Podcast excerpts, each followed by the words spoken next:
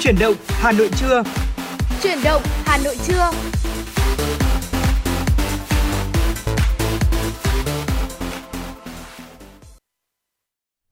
Quang Minh và Hồng Hạnh xin kính chào quý vị và các bạn. Chúng ta lại được gặp nhau và đồng hành cùng với nhau trong chương trình Chuyển động Hà Nội trưa ngày hôm nay, trực tiếp trên sóng FM 96 MHz của Đài Phát thanh Truyền hình Hà Nội.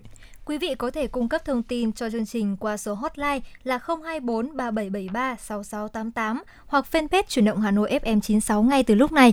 Bên cạnh đó thì quý vị cũng đừng quên gửi những món quà âm nhạc kèm theo lời nhắn gửi tới người thân, bạn bè của mình quý vị nhé. Còn bây giờ hãy cùng Quang Minh và Hồng Hạnh cập nhật qua những tin tức đáng chú ý. Thưa quý vị, Phó Thủ tướng Chính phủ Lê Văn Thành vừa ký quyết định của Thủ tướng Chính phủ ban hành danh sách cơ sở sử dụng năng lượng trọng điểm năm 2020. Theo đó, tổng số cơ sở sử dụng năng lượng trọng điểm năm 2020 trên toàn quốc là hơn 2.900 cơ sở, cơ sở sản xuất công nghiệp, cơ sở sản xuất nông nghiệp, đơn vị vận tải, công trình xây dựng. Trong đó, tỉnh Bình Dương có 309 cơ sở, tỉnh Đồng Nai là 261, thành phố Hồ Chí Minh là 286, thành phố Hà Nội là 193, tỉnh Quảng Ninh 150. Bộ Công Thương có nhiệm vụ chủ trì phối hợp các bộ ngành địa phương tổ chức quản lý hoạt động sử dụng năng lượng của các cơ sở sử dụng năng lượng trọng điểm theo quy định của luật sử dụng năng lượng tiết kiệm và hiệu quả. Nghị định của chính phủ quy định chi tiết và biện pháp thi hành luật sử dụng năng lượng tiết kiệm và hiệu quả. Ủy ban nhân dân các tỉnh thành phố trực thuộc trung ương chỉ đạo các sở ban ngành liên quan tại địa phương tổ chức quản lý, theo dõi thực hiện các chương trình sử dụng năng lượng tiết kiệm và hiệu quả đối với các cơ sở. Kính thưa quý vị và các bạn, khen thưởng 23 hộ gia đình tiêu biểu trong đồng bào dân tộc thiểu số. Chủ tịch Ủy ban nhân dân thành phố Hà Nội Chu Ngọc Anh đã ký ban hành quyết định về việc khen thưởng hộ gia đình làm kinh tế giỏi năm 2020 và hộ gia đình văn hóa tiêu biểu giai đoạn 2018-2020 trong đồng bào dân tộc thiểu số thành phố Hà Nội. Theo quyết định, Chủ tịch Ủy ban nhân dân thành phố tặng bằng khen cho 23 hộ gia đình trong đồng bào dân tộc thiểu số thành phố Hà Nội. Về làm kinh tế giỏi năm 2020 có 12 hộ gia đình, cụ thể huyện Ba Vì có 7 hộ gia đình, các quận huyện Đống Đa, Cầu Giấy, Đông Anh, Quốc Oai, Mỹ Đức, mỗi địa phương có một hộ gia đình. Đối với hộ gia đình văn hóa tiêu biểu giai đoạn 2018-2020 có 11 hộ gia đình, trong đó huyện Ba Vì có 3 hộ gia đình, huyện Thạch Thất có 2 hộ gia đình, các quận huyện Ba Đình, Đống Đa, Gia Lâm, Đông Anh, Quốc Oai và Mỹ Đức, mỗi địa phương có một hộ gia đình. Thưa quý vị, Ủy ban nhân dân thành phố Hà Nội vừa có quyết định thành lập hội đồng thi tuyển phương án thiết kế kiến trúc cầu Trần Hưng Đạo. Theo đó, Ủy ban nhân dân thành phố phê duyệt 19 thành viên hội đồng thi tuyển. Nhiệm vụ, trách nhiệm và phương thức hoạt động của hội đồng được thực hiện theo quy chế làm việc, quy chế tuyển chọn, nhiệm vụ thiết kế được duyệt và các quy định có liên quan. Hội đồng tự giải thể sau khi hoàn thành nhiệm vụ. Theo quyết định, Chủ tịch hội đồng là tiến sư Phan Đăng Sơn, Chủ tịch Hội Kiến trúc sư Việt Nam, Tiến sư Nguyễn Trúc Anh, Giám đốc Sở Quy hoạch Kiến trúc Hà Nội là Phó Chủ tịch Thường trực Hội đồng và ông Nguyễn Trí Cường, Phó Giám đốc Ban Quản lý Dự án Đầu tư xây dựng công trình giao thông thành phố Hà Nội là Phó Chủ tịch Hội đồng. Ngoài ra có 16 thành viên là ủy viên của hội.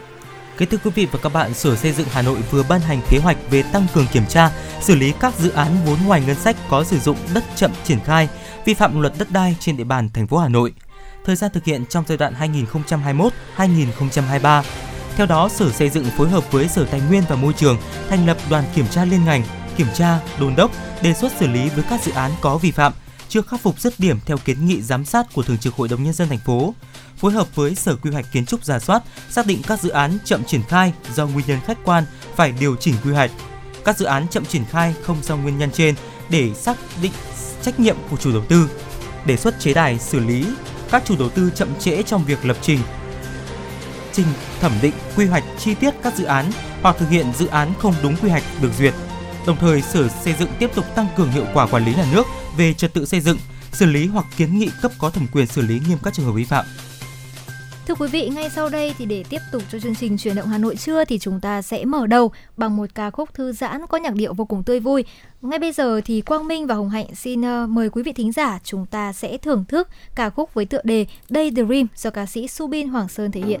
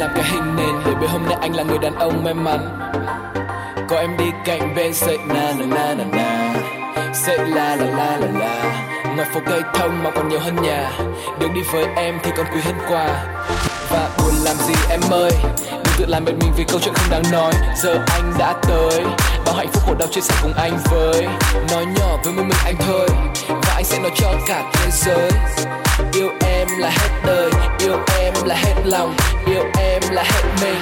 Baby I'm sorry anh ước mỗi sáng khi anh thức giấc lại điều có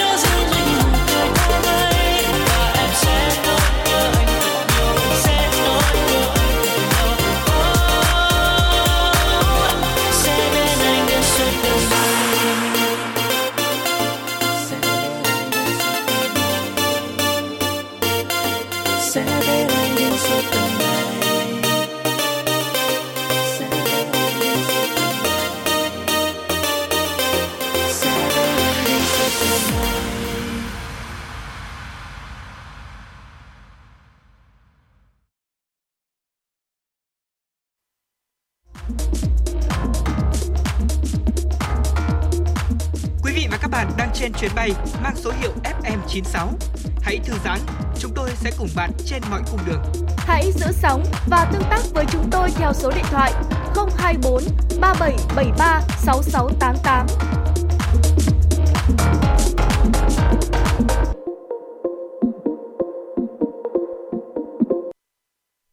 Quý thính giả vừa được lắng nghe ca khúc Daydream qua tiếng hát của Subin Hoàng Sơn và Big Tích Đi. Và thưa quý vị và các bạn thân mến, ngày hôm nay là một ngày ờ, mà Quang Minh cảm thấy là trời khá là đẹp đúng không Ừ, Mạnh? đúng rồi. Ngày hôm nay khi mà buổi sáng thì ạ thì Quang Minh cũng thấy rằng là ờ, hôm nay chúng ta có một chút gió này, chút chút Ừ. nắng này, làm Quang Minh lại nhớ đến một quyển sách mà ngày hôm nay Quang Minh cũng đang cầm trên tay ngay ở trong phòng Ừ. thu. Không biết là có thể nhờ Hạnh ờ, giúp Quang Minh đọc một đoạn văn ngắn ở trong cuốn sách này cho quý vị thính giả nghe được không ạ? Đầu tiên thì có lẽ là Hồng Hạnh cũng muốn giới thiệu đến quý vị thính giả ngày hôm nay đó chính là cuốn sách Gió đầu mùa của Ừ. Thạch Lam đúng không ạ? Dạ vâng, chính và xác có ạ. thể nói rằng là với một tác giả là một người con được sinh ra và lớn lên tại Hà Nội thì chắc chắn là sẽ có rất là nhiều cảm xúc và ngày hôm nay thì ừm, chắc là có lẽ là Hồng Hạnh cũng cảm ơn Quang Minh cho Hồng Hạnh được vinh dự là sẽ đọc một đoạn văn ngắn của um, trong cái cuốn sách Gió đầu mùa để gửi Ừ. đến quý vị thính giả ngày hôm Dạ nay. vâng. Buổi sáng hôm nay mùa đông đột nhiên đến, không báo trước, vừa mới ngày hôm qua, trời hãy còn nắng ấm và hanh. Cái nắng về cuối tháng 10 làm nứt nẻ đất ruộng và làm giòn khô những chiếc lá rơi. Sơn và chị chơi cò gà ở ngoài cánh đồng, còn thấy nóng bức hay chảy mồ hôi. Thế mà qua một đêm mưa rào, trời bỗng đổi ra gió bấc, rồi cái lạnh ở đâu đến làm cho người ta tưởng đang ở giữa mùa đông rét mướt. Sơn tung tăng Sơn tung chăn tỉnh dậy nhưng không bước xuống giường ngay như mọi khi, còn ngồi thu tay vào trong bọc. Bên cạnh đứa em bé vẫn nắm tay ngủ kỹ. Chị Sơn và mẹ Sơn đã trở dậy, đang ngồi quạt hỏa lò để pha nước chè uống. Sơn nhìn thấy mọi người đã mặc áo rét cả rồi. Ừ, con mình nhớ rằng là vài ngày hôm trước khi mà Ừ. chúng ta có cái đợt không khí lạnh đầu Đúng tiên rồi. đấy ạ. Ngày hôm đó là ngày lập đông và con mình nhớ rằng là ờ, cái tiết trời cũng diễn ra theo đúng như thế này. Bởi vì Ừ. ngay ngày hôm trước vẫn là trời đang nắng Đúng rất là rồi. hanh hao đúng không ạ? Và sau một đêm, đúng là một đêm có một trận mưa rào và sáng ngày hôm sau chúng ta đã bắt đầu mùa đông. Và kính thưa quý vị và các bạn, đoạn văn trên được trích từ truyện ngắn Gió lạnh đầu mùa trong tập truyện ngắn cùng tên của nhà văn Thạch Lam, một trong những danh tác tiêu biểu cho nền văn học Việt Nam và đọc truyện thì chúng ta không thể uh, chúng ta không thể cầm lòng mình khi mà nghe về những mảnh đời nghèo khổ cũng như là bế tắc. Gió lạnh đầu mùa ấy là thân phận của con người bị cơn gió lạnh thổi đến quay quắt và tiêu điều. Những người nghèo đến mùa rét phải giải ổ rơm đầy nhà hay là mẹ cùng con nằm ngủ trên đó như là chó mẹ với chó con lúc nhúc. Đó là những em bé tội nghiệp. Mùa rét đến chẳng có lấy một manh áo và chỉ biết nhìn áo bông của người khác mà thèm thuồng có lẽ là đó là những cái cảm xúc mà Quang Minh và Mạnh muốn gửi đến quý vị thính giả ở trong cuốn sách này. Và ở đây thì Hồng Hạnh có thấy là cả những hình ảnh là những mái nhà, lá hứng chỗ rột. Và cái đáng nhất đó chính là người mẹ nghèo khổ đi xin ăn bị người ta thả chó ra cắn đến chết, là người chồng vũ phu chỉ biết hành hạ vợ cho vui, là những lời cay nghiệt hành hạ người ta. Và gió lạnh đầu mùa, cơn gió lạnh làm đôi môi tím tái hay bàn tay buốt giá thách lạnh thắt lạnh con tim và ở đây thì Hồng Hạnh cảm thấy rằng là qua chuyện gió lạnh đầu mùa thì đã có gửi gắm rất nhiều những ý nghĩa nhân văn ở trong đó. Nhà văn kể nhưng không chỉ dừng lại ở việc kể chuyện. Thạch Lam đã kể về số phận của những con người nghèo đói nhưng không quên thắp lên ngọn lửa ấm áp của tình người, tình yêu thương. Và trong cảnh cơ cực và bần hàn không tả xiết ấy, vẫn có những đứa trẻ tốt bụng biết nhường bạn manh áo ấm của mình. Dạ vâng và chuyện thì làm chúng ta buồn về những đứa con vô tâm nhưng đồng thời cũng sưởi ấm lòng chúng ta khi mà nhắc đến những người thân nơi làng quê ở luôn trông mong cũng như là yêu thương chân thành những đứa con nơi phố thị. Và giữa cảnh nổi trôi của cuộc đời vô định thì chỉ một chút tình thương cũng làm chúng ta cảm thấy thật ấm lòng. Và Thạch Lam thì nhìn thấu những biến chuyển thật tinh tế trong suy tư của mỗi người. Và uh, người đọc thì rất dễ bắt gặp được mình trong nhân vật của mỗi câu chuyện và những góc khuất trong tâm hồn mỗi con người đều được thể hiện thật là nhẫn nại, thật tinh tế và đôi khi thật bâng khuâng vì một nỗi dây dứt khó khôn nguôi. Và có một điểm đặc biệt trong gió lạnh đầu mùa, đó chính là nhà văn thì sẽ luôn chân thành với triết lý, là văn học là thứ khí giới thanh cao. Thạch Lam không hề bi thảm hóa hoàn ảnh, hoàn cảnh của những nhân vật trong truyện, nhưng cũng không quá lý tưởng hóa những nỗi khổ của những con người bé nhỏ. Đọc gió lạnh đầu mùa thì cảm xúc của chúng ta sẽ là trải qua nhiều cung bậc, là buồn, là vui, là cảm động cho đến giận dữ. Một chút buồn hay là một chút chua xót, một chút đắng cay, song trên tất cả thì vẫn là sự cảm thông, tình thương và tình người. Mọi nhân vật trong truyện của Thạch Lam đều là những con người bình thường, họ có điểm tốt, song cũng có những hẹp hòi, hèn nhát và toan tính. Sau cùng thì tao vẫn cảm nhận được phần người, phần thiện trong con người của họ. Thạch Lam đặt nhân vật của mình vào ranh giới giữa cái thiện và cái ác để tự con người thức tỉnh chính mình bằng lương tri, phẩm giá, tự tìm cho mình một chỗ đứng tức đẹp trong xã hội đầy biến động. Và đó chính là cái hay trong văn của Thạch Lam, luôn nhìn đời ở góc độ đời thường, mộc mạc, nghệ thuật không phải là ánh trăng lừa dối, nghệ thuật không nên là ánh trăng lừa dối. Ừ, dạ vâng, nghệ thuật không phải là ánh trăng lừa dối, nghệ thuật không nên là ánh trăng lừa dối. Một câu nói rất nổi tiếng của nhà văn Nam Cao và ừ, Quang Minh thấy rằng là khi mà đọc cuốn sách Gió đầu mùa thì Quang Minh cảm thấy cái điều mà Quang Minh tâm đắc nhất đó chính là cái cách mà nhà văn Thạch Lam của chúng ta sử dụng ngôn ngữ.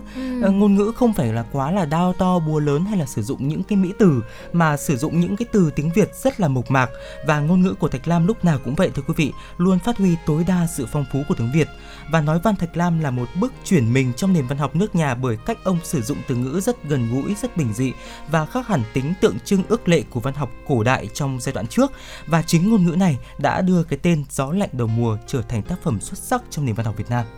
Và gió lạnh đầu mùa của Thạch Lam có lẽ là hợp nhất là khi chúng ta có thể đọc vào những ngày cuối thu đầu đông như hiện nay. Ừ. và khi những cơn gió của mùa đông thì bắt đầu thổi trên từng nếp nhà rồi. Và cũng là lúc lòng người tự dưng sẽ xe sắt cảm giác khao khát được yêu thương vô cùng bình dị. Và Hồng Hạnh và Quang Minh ngày hôm nay thì cũng rất mong quý vị thính giả chúng ta có thể tìm lại cuốn sách này để có thể đọc truyện để cảm nhận được ừ, cuộc sống được ờ, những cái ờ, khoảnh khắc ngày xưa Dạ của Hà vâng. Nội và cũng thêm yêu những con người trong tác phẩm của Thạch Ừ. Lam. Dạ vâng và nếu quý vị và các bạn có những trang sách, có những cuốn sách ờ, yêu thích nào đó muốn giới thiệu đến các quý vị thính giả khác cũng như là với chuyển động Hà Nội quý vị đừng quên kết nối với chúng tôi qua số điện thoại nóng của chương trình là 024 3773 6688. Còn bây giờ thì có lẽ là chúng ta hãy cùng đến với một ca khúc mà Quang Minh nghĩ là ờ, sẽ rất là hợp khi mà chúng ta đang nói đến chủ đề văn học. Ờ, một ca khúc sáng tác của nhạc sĩ Phú Quang được lấy ý thơ của nhà thơ Chu Hoạch. Đó chính là ca khúc Hà Nội và em khi thu chớm đông sang. Xin mời quý vị thính giả cùng lắng nghe.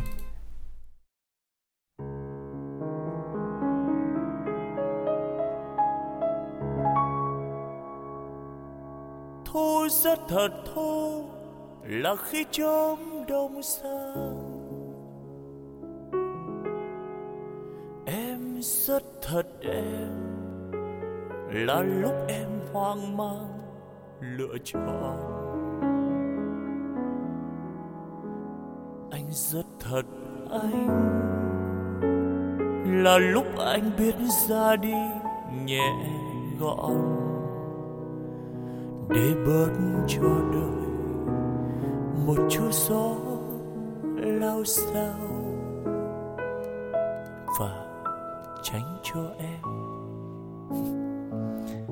bớt một lời chào.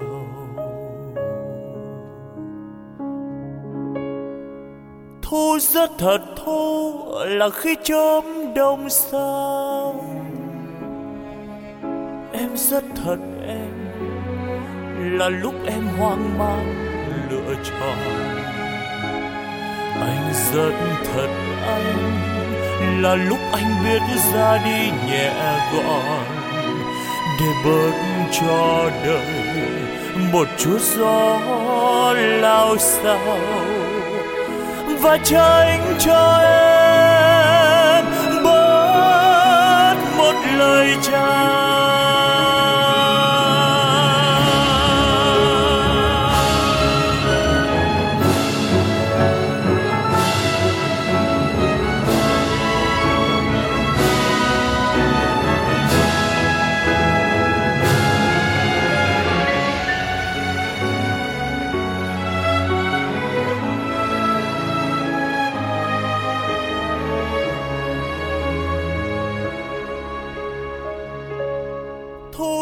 Thật thu là khi chớm đông sang.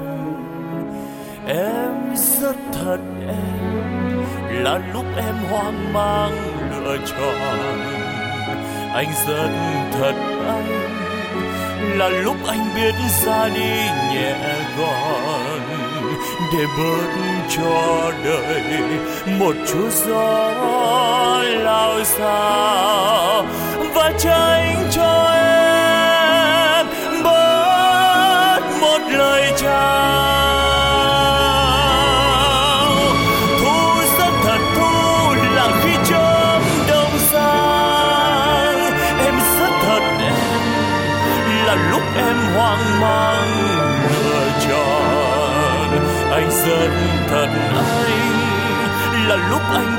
Ra đi nhẹ gọn để bớt cho đời một chút gió lao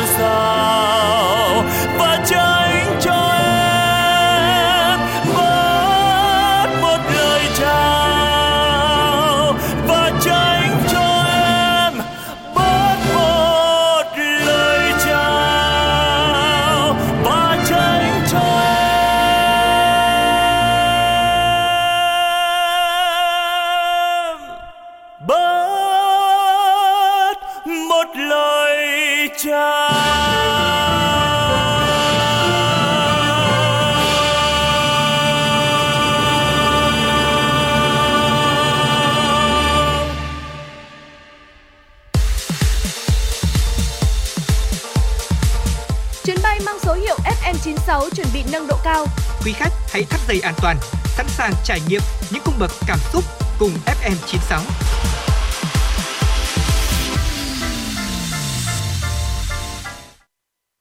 Ngay sau đây là những tin tức mà phóng viên Kim Anh của chúng tôi vừa mới cập nhật. Chiều qua tại Hà Nội đã diễn ra cuộc họp báo thông tin về lễ trao giải báo chí toàn quốc lần thứ tư vì sự nghiệp giáo dục Việt Nam năm 2021. Đây là năm thứ tư Bộ Giáo dục và Đào tạo chủ trì phối hợp với Ban tuyên giáo Trung ương, Bộ Thông tin và Truyền thông, Hội Nhà báo Việt Nam tổ chức giải báo chí toàn quốc vì sự nghiệp giáo dục Việt Nam. Giải nhằm tôn vinh các tác giả có tác phẩm xuất sắc về sự nghiệp giáo dục và đào tạo của nước nhà, tôn vinh các tập thể, cá nhân tiêu biểu có nhiều công hiến cho sự nghiệp chồng người, tôn vinh những đóng góp của ngành giáo dục với sự nghiệp xây dựng bảo vệ Tổ quốc. Theo đánh giá của Hội đồng giám khảo, chất lượng các tác phẩm dự thi năm nay khá tốt, phản ánh đậm nét về các hoạt động giáo dục, bám sát các vấn đề thời sự, được đầu tư công phu.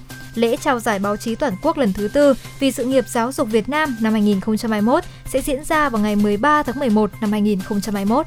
Cũng trong chiều hôm qua tại Hà Nội, Bộ Văn hóa, Thể thao và Du lịch đã tổng kết và trao giải thưởng cuộc thi giới thiệu sách trực tuyến năm 2021 với chủ đề Cuốn sách tôi yêu cho 56 thí sinh, nhóm thí sinh xuất sắc.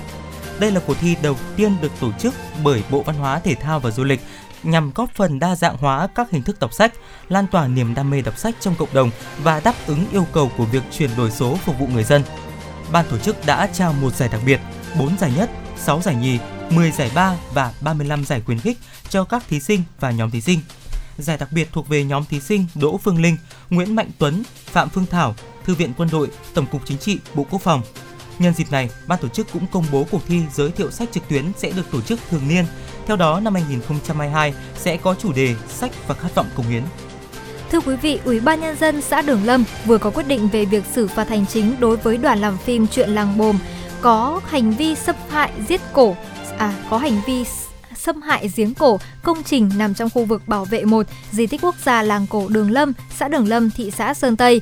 Cụ thể, đoàn làm phim Chuyện làng Bồm đã có hành vi vi phạm hành chính, viết, vẽ, làm bẩn di tích lịch sử, văn hóa, danh làm thắng cảnh, vi phạm quy định tại khoản 1, điều 20, Nghị định của Chính phủ, quy định xử phạt vi phạm hành chính trong lĩnh vực văn hóa và quảng cáo. Đơn vị phải nộp phạt 2 triệu đồng, đồng thời khôi phục nguyên trạng công trình giếng cổ, Trước đó, ngày 7 tháng 11, người dân địa phương phát hiện giếng cổ tại đỉnh Mông Phụ, làng cổ Đường Lâm bị một đoàn phim Tết tô vẽ toàn bộ bề mặt giếng cổ nằm trong khu vực bảo vệ 1 của di tích làng cổ Đường Lâm để phục vụ việc quay phim, ghi hình. Kính thưa quý vị và các bạn, tối ngày hôm qua, lễ tôn vinh hàng Việt Nam được người tiêu dùng yêu thích và khai mạc chương trình khuyến mại tập trung thành phố Hà Nội năm 2021 do Ủy ban nhân dân thành phố Hà Nội phối hợp với ban chỉ đạo cuộc vận động người Việt Nam ưu tiên dùng hàng Việt Nam tổ chức đã diễn ra xin lỗi quý vị đã diễn ra tại phố đi bộ Trịnh Công Sơn, quận Tây Hồ. Năm nay là năm thứ 12 Hà Nội tổ chức chương trình bình chọn đã thu hút được 271 sản phẩm, dịch vụ có chất lượng của 150 doanh nghiệp, cơ sở sản xuất, kinh doanh thuộc 18 nhóm ngành sản phẩm, dịch vụ tham gia. Kết quả có 213 sản phẩm đạt các top sản phẩm, dịch vụ hàng Việt Nam được người tiêu dụng yêu thích. Được ban chỉ đạo của vận động và Ủy ban nhân dân thành phố Hà Nội công nhận và vinh danh đó là những chỉ số quan trọng để khẳng định niềm tự hào thương hiệu hàng Việt đối với các doanh nghiệp và người tiêu dùng, khẳng định sự lan tỏa của chương trình đến người tiêu dùng thủ đô và các vùng miền trong cả nước. Chương trình sẽ dự kiến thu hút thêm hàng nghìn doanh nghiệp thuộc các lĩnh vực sản xuất công nghiệp, thương mại, nông nghiệp, du lịch và dịch vụ tham gia thực hiện các chương trình khuyến mại, kích cầu tiêu dùng tại 30 trung tâm mua sắm tập trung và trên 2.000 điểm bán khuyến mại thuộc mọi thành phần kinh tế. Thưa quý vị, ngay sau đây thì chúng tôi sẽ tiếp đến đó chính là một phần chia sẻ về những yếu tố để giúp chúng ta có thể dung hòa một cuộc sống viên mãn. Chắc chắn là với mỗi người khi mà chúng ta có những cái công việc riêng là gia đình này hay là công việc bạn bè thì sẽ luôn muốn làm thế nào để có thể cân bằng được giúp cho cuộc sống của chúng ta nhẹ nhàng, hài hòa ừ. và đạt hiệu quả được tốt nhất. Thì ngày hôm nay thì uh, Hồng Hạnh và Quang Minh cũng muốn chia sẻ quý vị một cụm từ, đó chính là work-life balance, tạm dịch là cân bằng công việc và cuộc sống. Đây có thể nói là thử thách lớn nhất đối với con người thời nay, bởi lẽ đa số nói chung và người Việt Nam chúng ta nói riêng thì chia cuộc sống của mình thành hai mảng là gia đình và ngoài xã hội. Sự phân chia này thì rạch ròi đến nỗi là nhiều người buộc phải chọn phát triển một thứ và hy sinh cái còn lại. Và nếu như đã có hy sinh thì cảm giác sẽ là không thỏa mãn và hạnh phúc trọn vẹn là điều tất nhiên. Và chúng ta hãy thử mở rộng góc nhìn của mình thì quý vị sẽ thấy là cuộc sống này sẽ được cấu thành từ rất nhiều yếu tố. Và ở đây thì chúng ta có thể là công việc, các mối quan hệ hay là sức khỏe, tâm linh và sở thích của mình. Và những yếu tố này thì khi mà được dung hòa thì chúng ta mới có thể là thăng tiến trong cuộc sống và đầu tiên đó chính Ừ. là dung hòa và cảm Dạ giác vâng. được hạnh phúc trọn vẹn. Dạ vâng và ngay sau đây thì hãy cùng Quang Minh và Hạnh à, từng bước để chúng ta có thể tìm hiểu về năm yếu tố này quý vị nhé. Đầu tiên một yếu tố đầu tiên mà Hồng Hạnh cũng đã nói đến đó chính là công việc và thưa quý vị và các bạn đó chính là cái việc mà uh, chúng ta đi làm việc này chúng ta phát triển bản thân chúng ta không ngừng tạo ra những công việc mới và từ đó thì kiến tạo nên cuộc sống ngày càng chất lượng hơn và phát triển hơn. Mỗi người ở từng độ tuổi đều có công việc của mình. Thời thơ ấu thì chúng ta cấp sách đến trường này, khi trưởng thành thì chúng ta làm nơi công sở hay là đến tuổi cao niên thì truyền đạt lại những kinh nghiệm của mình cho con, cho cháu. Và có thể nói rằng là công việc đã trở thành một phần không thể thiếu trong cuộc sống của mỗi con người chúng ta. Và nếu như ngày xa xưa, thưa quý vị, con người lao động là để trang trải cho cuộc sống, chu cấp cho các nhu cầu thiết yếu của mình như là lương thực quần áo và nhà cửa thì ngày nay công việc của ta còn mang nhiều ý nghĩa Ừ. hơn thế Ờ, mỗi người sẽ có động lực làm việc riêng của mình người thầy thì muốn ờ, đóng góp cho xã hội này Ừ. người kia thì lại muốn thông qua đó để có thể thể hiện Đúng bản rồi. thân mình dạ vâng và điều đó thì thường biết tới như là mục tiêu nghề nghiệp hay là ước mơ Ờ, chẳng hạn như là chúng ta có năng khiếu trong việc viết lách này Ừ. ờ, thì sẽ trở thành một phóng viên hay là như hồng hạnh được không ạ bạn hồng hạnh thì ờ, theo như con mình biết rằng là hồng hạnh từng là một học sinh chuyên văn lại Đúng cũng có rồi. cái khả năng ăn nói nữa thì ờ, cái nghề mc cũng là một cái nghề nghiệp mà rất là phù hợp với hồng hạnh Đúng rồi và có lẽ là đấy cũng là ước mơ của Hồng Hạnh nữa khi mà từ hồi bé đi Ừ. thì cũng đã có một cảm giác là rất thích đứng trên sân khấu. Dạ Đó, vâng. là từ hồi bé cũng rất là mong là mình có thể đứng trên sân khấu này đứng trước mọi người và có thể thể hiện những cái quan điểm ý kiến của mình bằng chính ngôn ngữ mà mình sáng tạo nên. Ừ, dạ vâng, vậy thì chúng ta có thể nói rằng là công việc không chỉ mang đến sự ổn định về tài chính Ừ. mà nó còn là phương tiện giúp chúng ta thực hiện ước mơ và những cái giấc Đúng mơ rồi. của mình như Hồng Hạnh và tìm thấy giá trị của bản thân mình trong xã hội. Và điều tiếp theo để có thể giúp chúng ta cân bằng và hài hòa cuộc sống đó chính là yếu tố mối quan hệ. Hồng Hạnh rất là thích một câu nói đó chính là ừm, bạn sẽ là sự thể hiện của năm mối quan hệ tổng hòa xung quanh của bạn. Dạ vâng. Đó, thế nên chúng ta có thể thấy rằng là việc chúng ta tiếp xúc với ai Đúng và rồi. những mối quan hệ của chúng ta như thế nào sẽ quyết định rất lớn đến tính cách cũng giống như là cách mà chúng ta nhìn nhận cuộc sống này.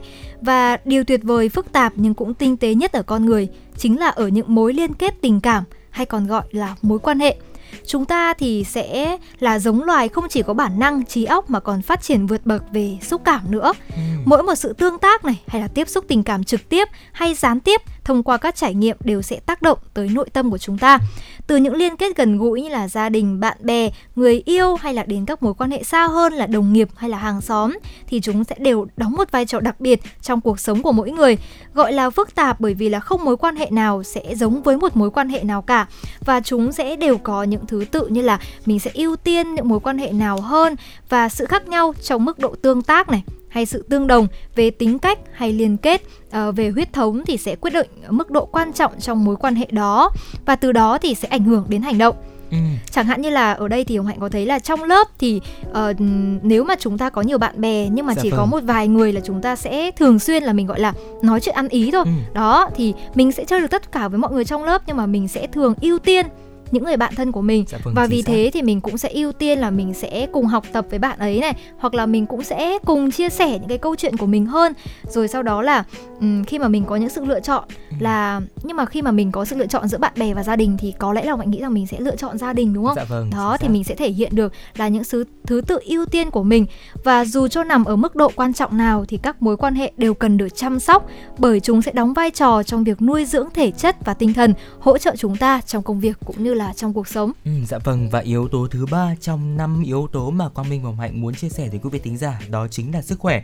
Sức khỏe ở đây thì mang cả ý nghĩa là sức khỏe thể chất lẫn sức khỏe về tinh thần. Đúng và chúng rồi. ta thì có mối gắn kết chặt chẽ hơn là ờ, chúng ta nghĩ và nếu sức khỏe tinh thần xin xin lỗi quý vị nếu sức khỏe thể chất suy giảm thì tương đương với việc là ở cái phần tinh thần của chúng ta cũng sẽ suy giảm Đúng rồi. và ngược lại đúng không ạ và chúng ta hãy thử nhớ lại xem phải chăng là vào những lúc cơ thể uể oải này mệt mỏi này thì chúng ta không thể nào tập trung giải quyết được một công việc hay là cảm xúc tiêu cực luôn uh, bủa Đúng vây rồi. chung quanh chúng ta Hồng Hạnh cảm thấy là trong những cái ngày mà có lẽ là mình hơi ốm một xíu Đúng thì rồi. chắc chắn là mình sẽ thường không có động lực để Ừ. mình làm việc và bên cạnh đó là mình cũng dễ dàng cáu gắt hơn khi mà chúng ta nói chuyện hay tiếp xúc với mọi người.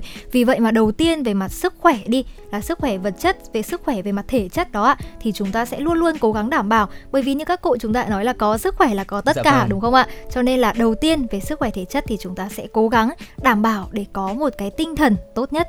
Dạ vâng, còn nếu mà sức khỏe tinh thần thì chúng ta cũng ờ, có những cái ờm, việc tập luyện trong cái việc là chúng ta suy nghĩ tích cực này. Ừ, và con mình nghĩ rằng là sức khỏe thể thể chất và sức khỏe tinh thần thì nó là một cái mối quan hệ biện chứng và nó tác động qua lại lẫn Ừ. nhau và nó sẽ chỉ có thể là chúng ta thực sự khỏe mạnh nếu như là chúng ta có một cơ thể khỏe mạnh đồng thời Đúng là rồi. chúng ta có một cái tinh thần thật là minh mẫn thật là tốt. Vì vậy nên là trong những số của chuyện Hồng Hà Nội thì Quang Minh cũng như là các ờ, MC khác của chương trình cũng ờ, luôn luôn gửi đến quý vị thính giả những thông điệp là chúng ta cần phải tập thể dục, chúng ta Ừ, cần rồi. phải thay đổi những cái cách suy nghĩ để chúng ta có một cái ừm, tinh thần thật là thoải mái. Ừ, và ở đây thì Hồng Hạnh có thấy là cái việc mà sức khỏe tinh thần và sức khỏe thể chất có mối quan hệ biện chứng với nhau là một câu nói mà Hồng Hạnh rất là thích bởi vì là ở đây Hồng Hạnh thấy rằng là khi mà chúng ta có một tinh thần tốt, tinh thần Ừ. lạc quan thì bỗng dưng là cơ thể mình như có một nguồn động lực rất Dạ lớn vâng, vậy.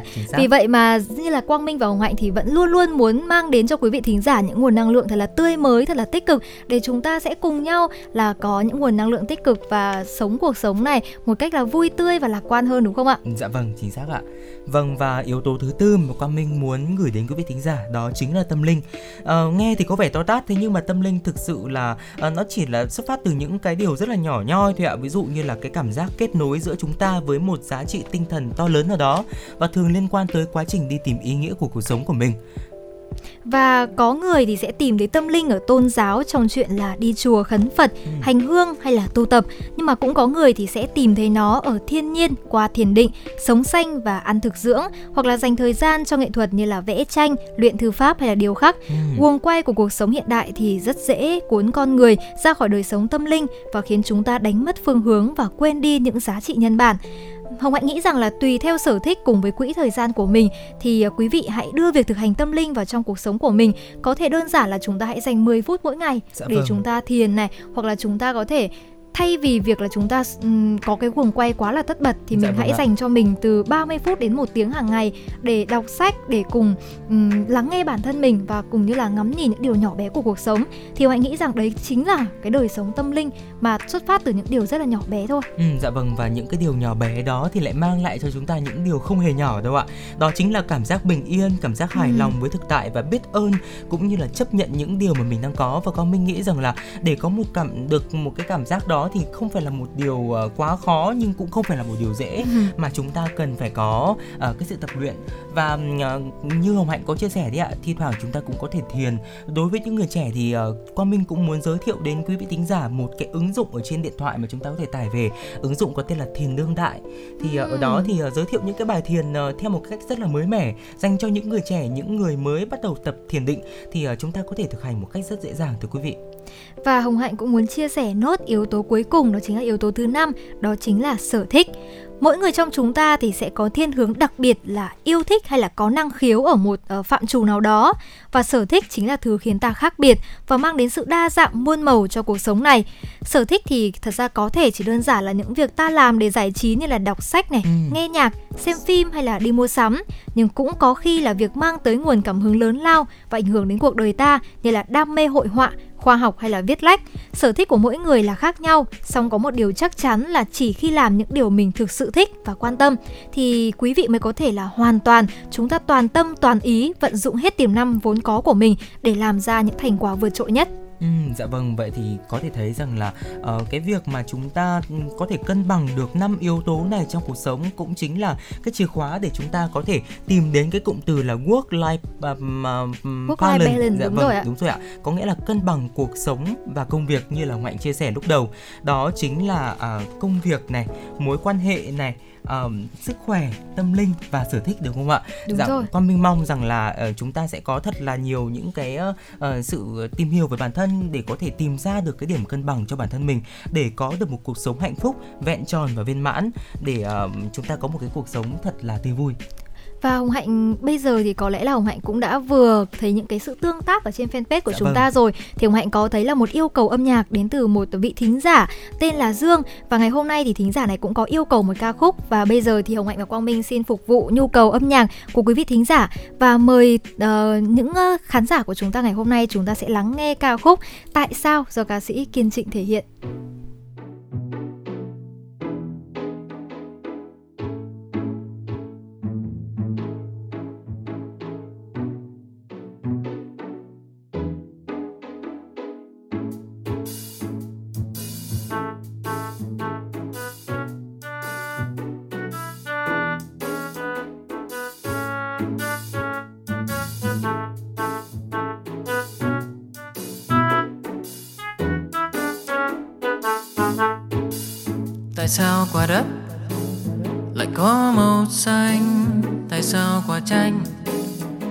Lại xin xin xít?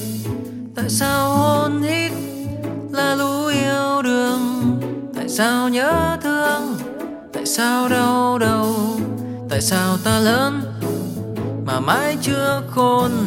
Một chiều hoàng hôn người ta từ chối ta đâu có lỗi ta tội tình chi rồi mãi đến khi đến khi ta già oh, oh. Là thế là đời ta đã trôi qua. trôi qua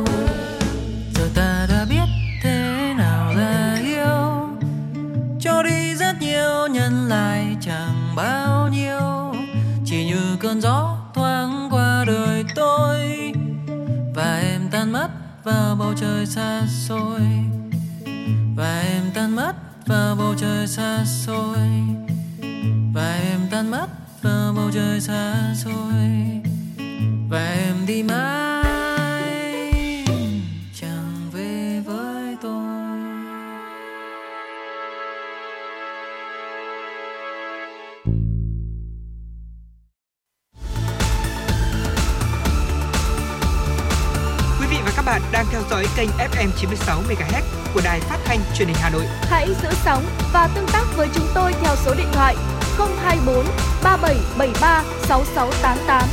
FM 96 đồng hành trên mọi nẻo đường.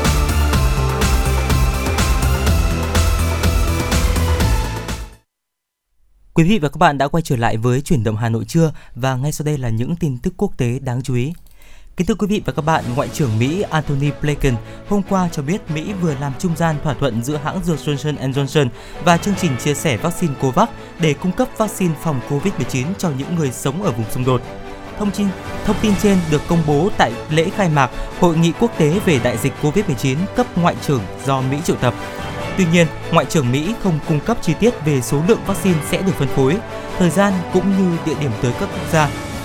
Các chuyên gia y tế cho biết các nước giàu chưa hành động đủ trong việc chia sẻ vaccine và đặc biệt chỉ trích Mỹ trong việc lập kế hoạch tiêm mũi tăng cường cho người dân Mỹ, trong khi nhiều người dân trên thế giới vẫn chưa được tiếp cận vaccine.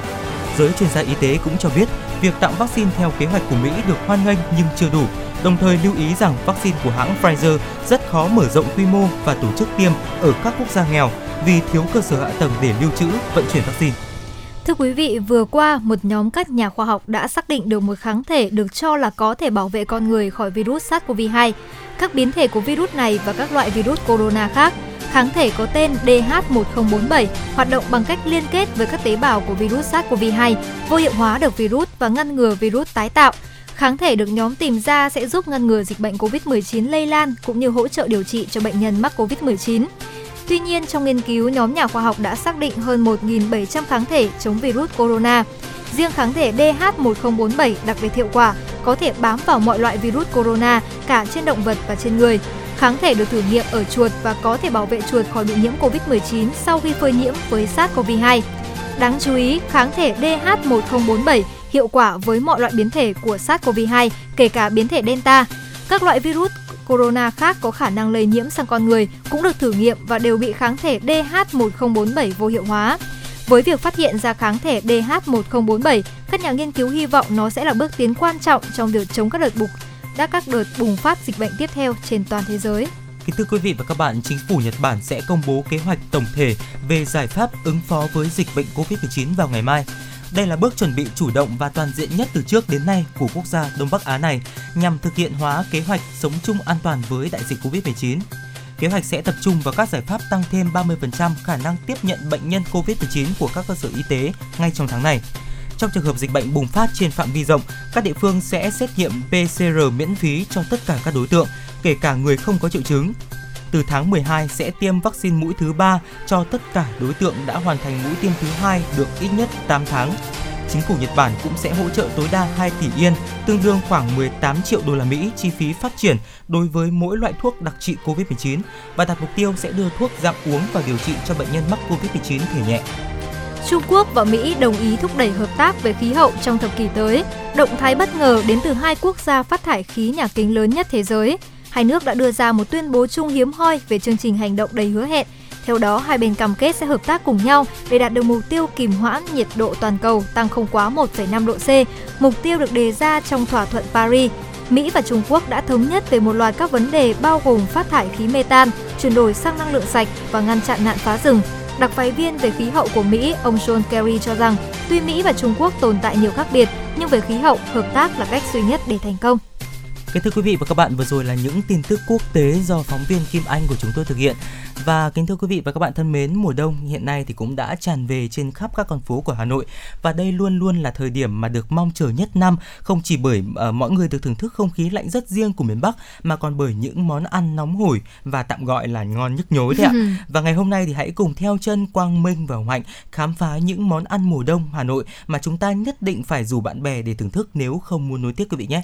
Đầu tiên thì chắc chắn là Hồng Hạnh sẽ phải kể đến món bánh đúc nóng. Ừ. Đã nhắc đến mùa đông Hà Nội là mình sẽ nhớ ngay ngay đến là những buổi chiều là mình cùng tan trường này hoặc là mình vừa tan làm đi, mình sẽ rẽ ngay vào một quán bánh đúc nóng của Hà Nội để được gọi là ngồi ăn sùm sụp Dạ một vâng. bát bánh đúc nóng Ừ. thì thực sự là khoảnh khắc này không còn gì bằng. Món ăn này thực chất là một cách biến tấu khác của món bánh đúc truyền thống. Thay vì được để nguội và cắt ra thành từng miếng chấm tương thì bánh đúc được ăn trong lúc vẫn còn đang đun nóng và để tạo nên được một bát ờ, bánh đúc nóng ngon đúng điệu thì cần phải chuẩn bị rất nhiều các loại nguyên liệu khác nhau vô cùng là tỉ mỉ và phức tạp quý vị ạ Đầu tiên là chúng ta sẽ có thể thấy là bánh ăn cùng với loại nước chấm chua ngọt đặc trưng này, thịt xay xào với mộc nhĩ, rau mùi và hành khô, bánh đúc dẻo quánh chan trong nước chấm đậm đà, hòa quyện cùng các loại nguyên liệu khác để tạo nên một hương vị mà quý vị khó có thể nào quên được. Và thường thì giá của một bát bánh đúc thì cũng rất là rẻ thôi, là từ 15.000 đồng đến 20.000 đồng một bát và đúng chuẩn là Ừ. ngon, bổ rẻ và rất hợp với những bữa gọi là xế chiều Dạ trong vâng, thời tiết như thế cũng này. chia sẻ với ông Hạnh và quý vị tính giả đó chính là chiều ngày hôm qua mới chiều ngày hôm qua thôi ạ Ừ. con mình cũng đã ăn được một bát bánh đúc nóng ở lề, ở phố Lê Ngọc Hân à, và thực sự là cái cảm giác khi mà khoảng tầm à, năm sáu giờ chiều khi mà Đúng trời à, tối đi này và cũng có những cái cơn gió lạnh hơn một Ừ. chút so với chiều khi mà chúng ta đã tắt nắng rồi và chúng ta ăn hì hục một một cái bát bánh đúc nóng thì cảm Ừ. thấy là rất là ngon Mà Hồng Hạnh thì rất là hay thích cảm giác là mình sẽ ngồi ăn ở một số quán vỉa hè và Ừ. mình nhìn ngắm đường phố. Thật ra lúc đấy thì sẽ là cái lúc mà đường Hà Nội hơi tắc một xíu. dạ vâng Nhưng mà mình sẽ có một nơi để mình ngồi cùng trò chuyện với bạn bè Mình có một cái món ăn rất ngon để thưởng thức Và nhìn ngắm đường phố của Hà Nội Thì đây cũng là một trong số những khoảnh khắc mà Hồng Hạnh rất là thích Khi trải nghiệm thời tiết ờ, cuối thu đầu đông của Hà Nội như hiện nay Ừ, dạ vâng và món bánh tiếp theo mà con mình muốn giới thiệu đến quý vị thính giả đó chính là món bánh trôi tàu. Ờ, món bánh trôi tàu thì chắc chắn là một món quà được sinh ra để dành cho mùa đông bởi hương vị nóng hổi. Trong phần nước bánh có cả gừng tươi rất tốt cho việc làm Ừ. ấm cơ thể và nguyên liệu làm bánh thì được chế biến từ gạo nếp này, đỗ xanh, vừng Ừ. đen, gừng, dừa tươi, đường và lạc đều là những cái nguyên liệu rất là đơn giản thôi. Tuy nhiên thì khi mà kết hợp lại thì lại mang đến cho chúng ta một cái hương vị rất là ngon.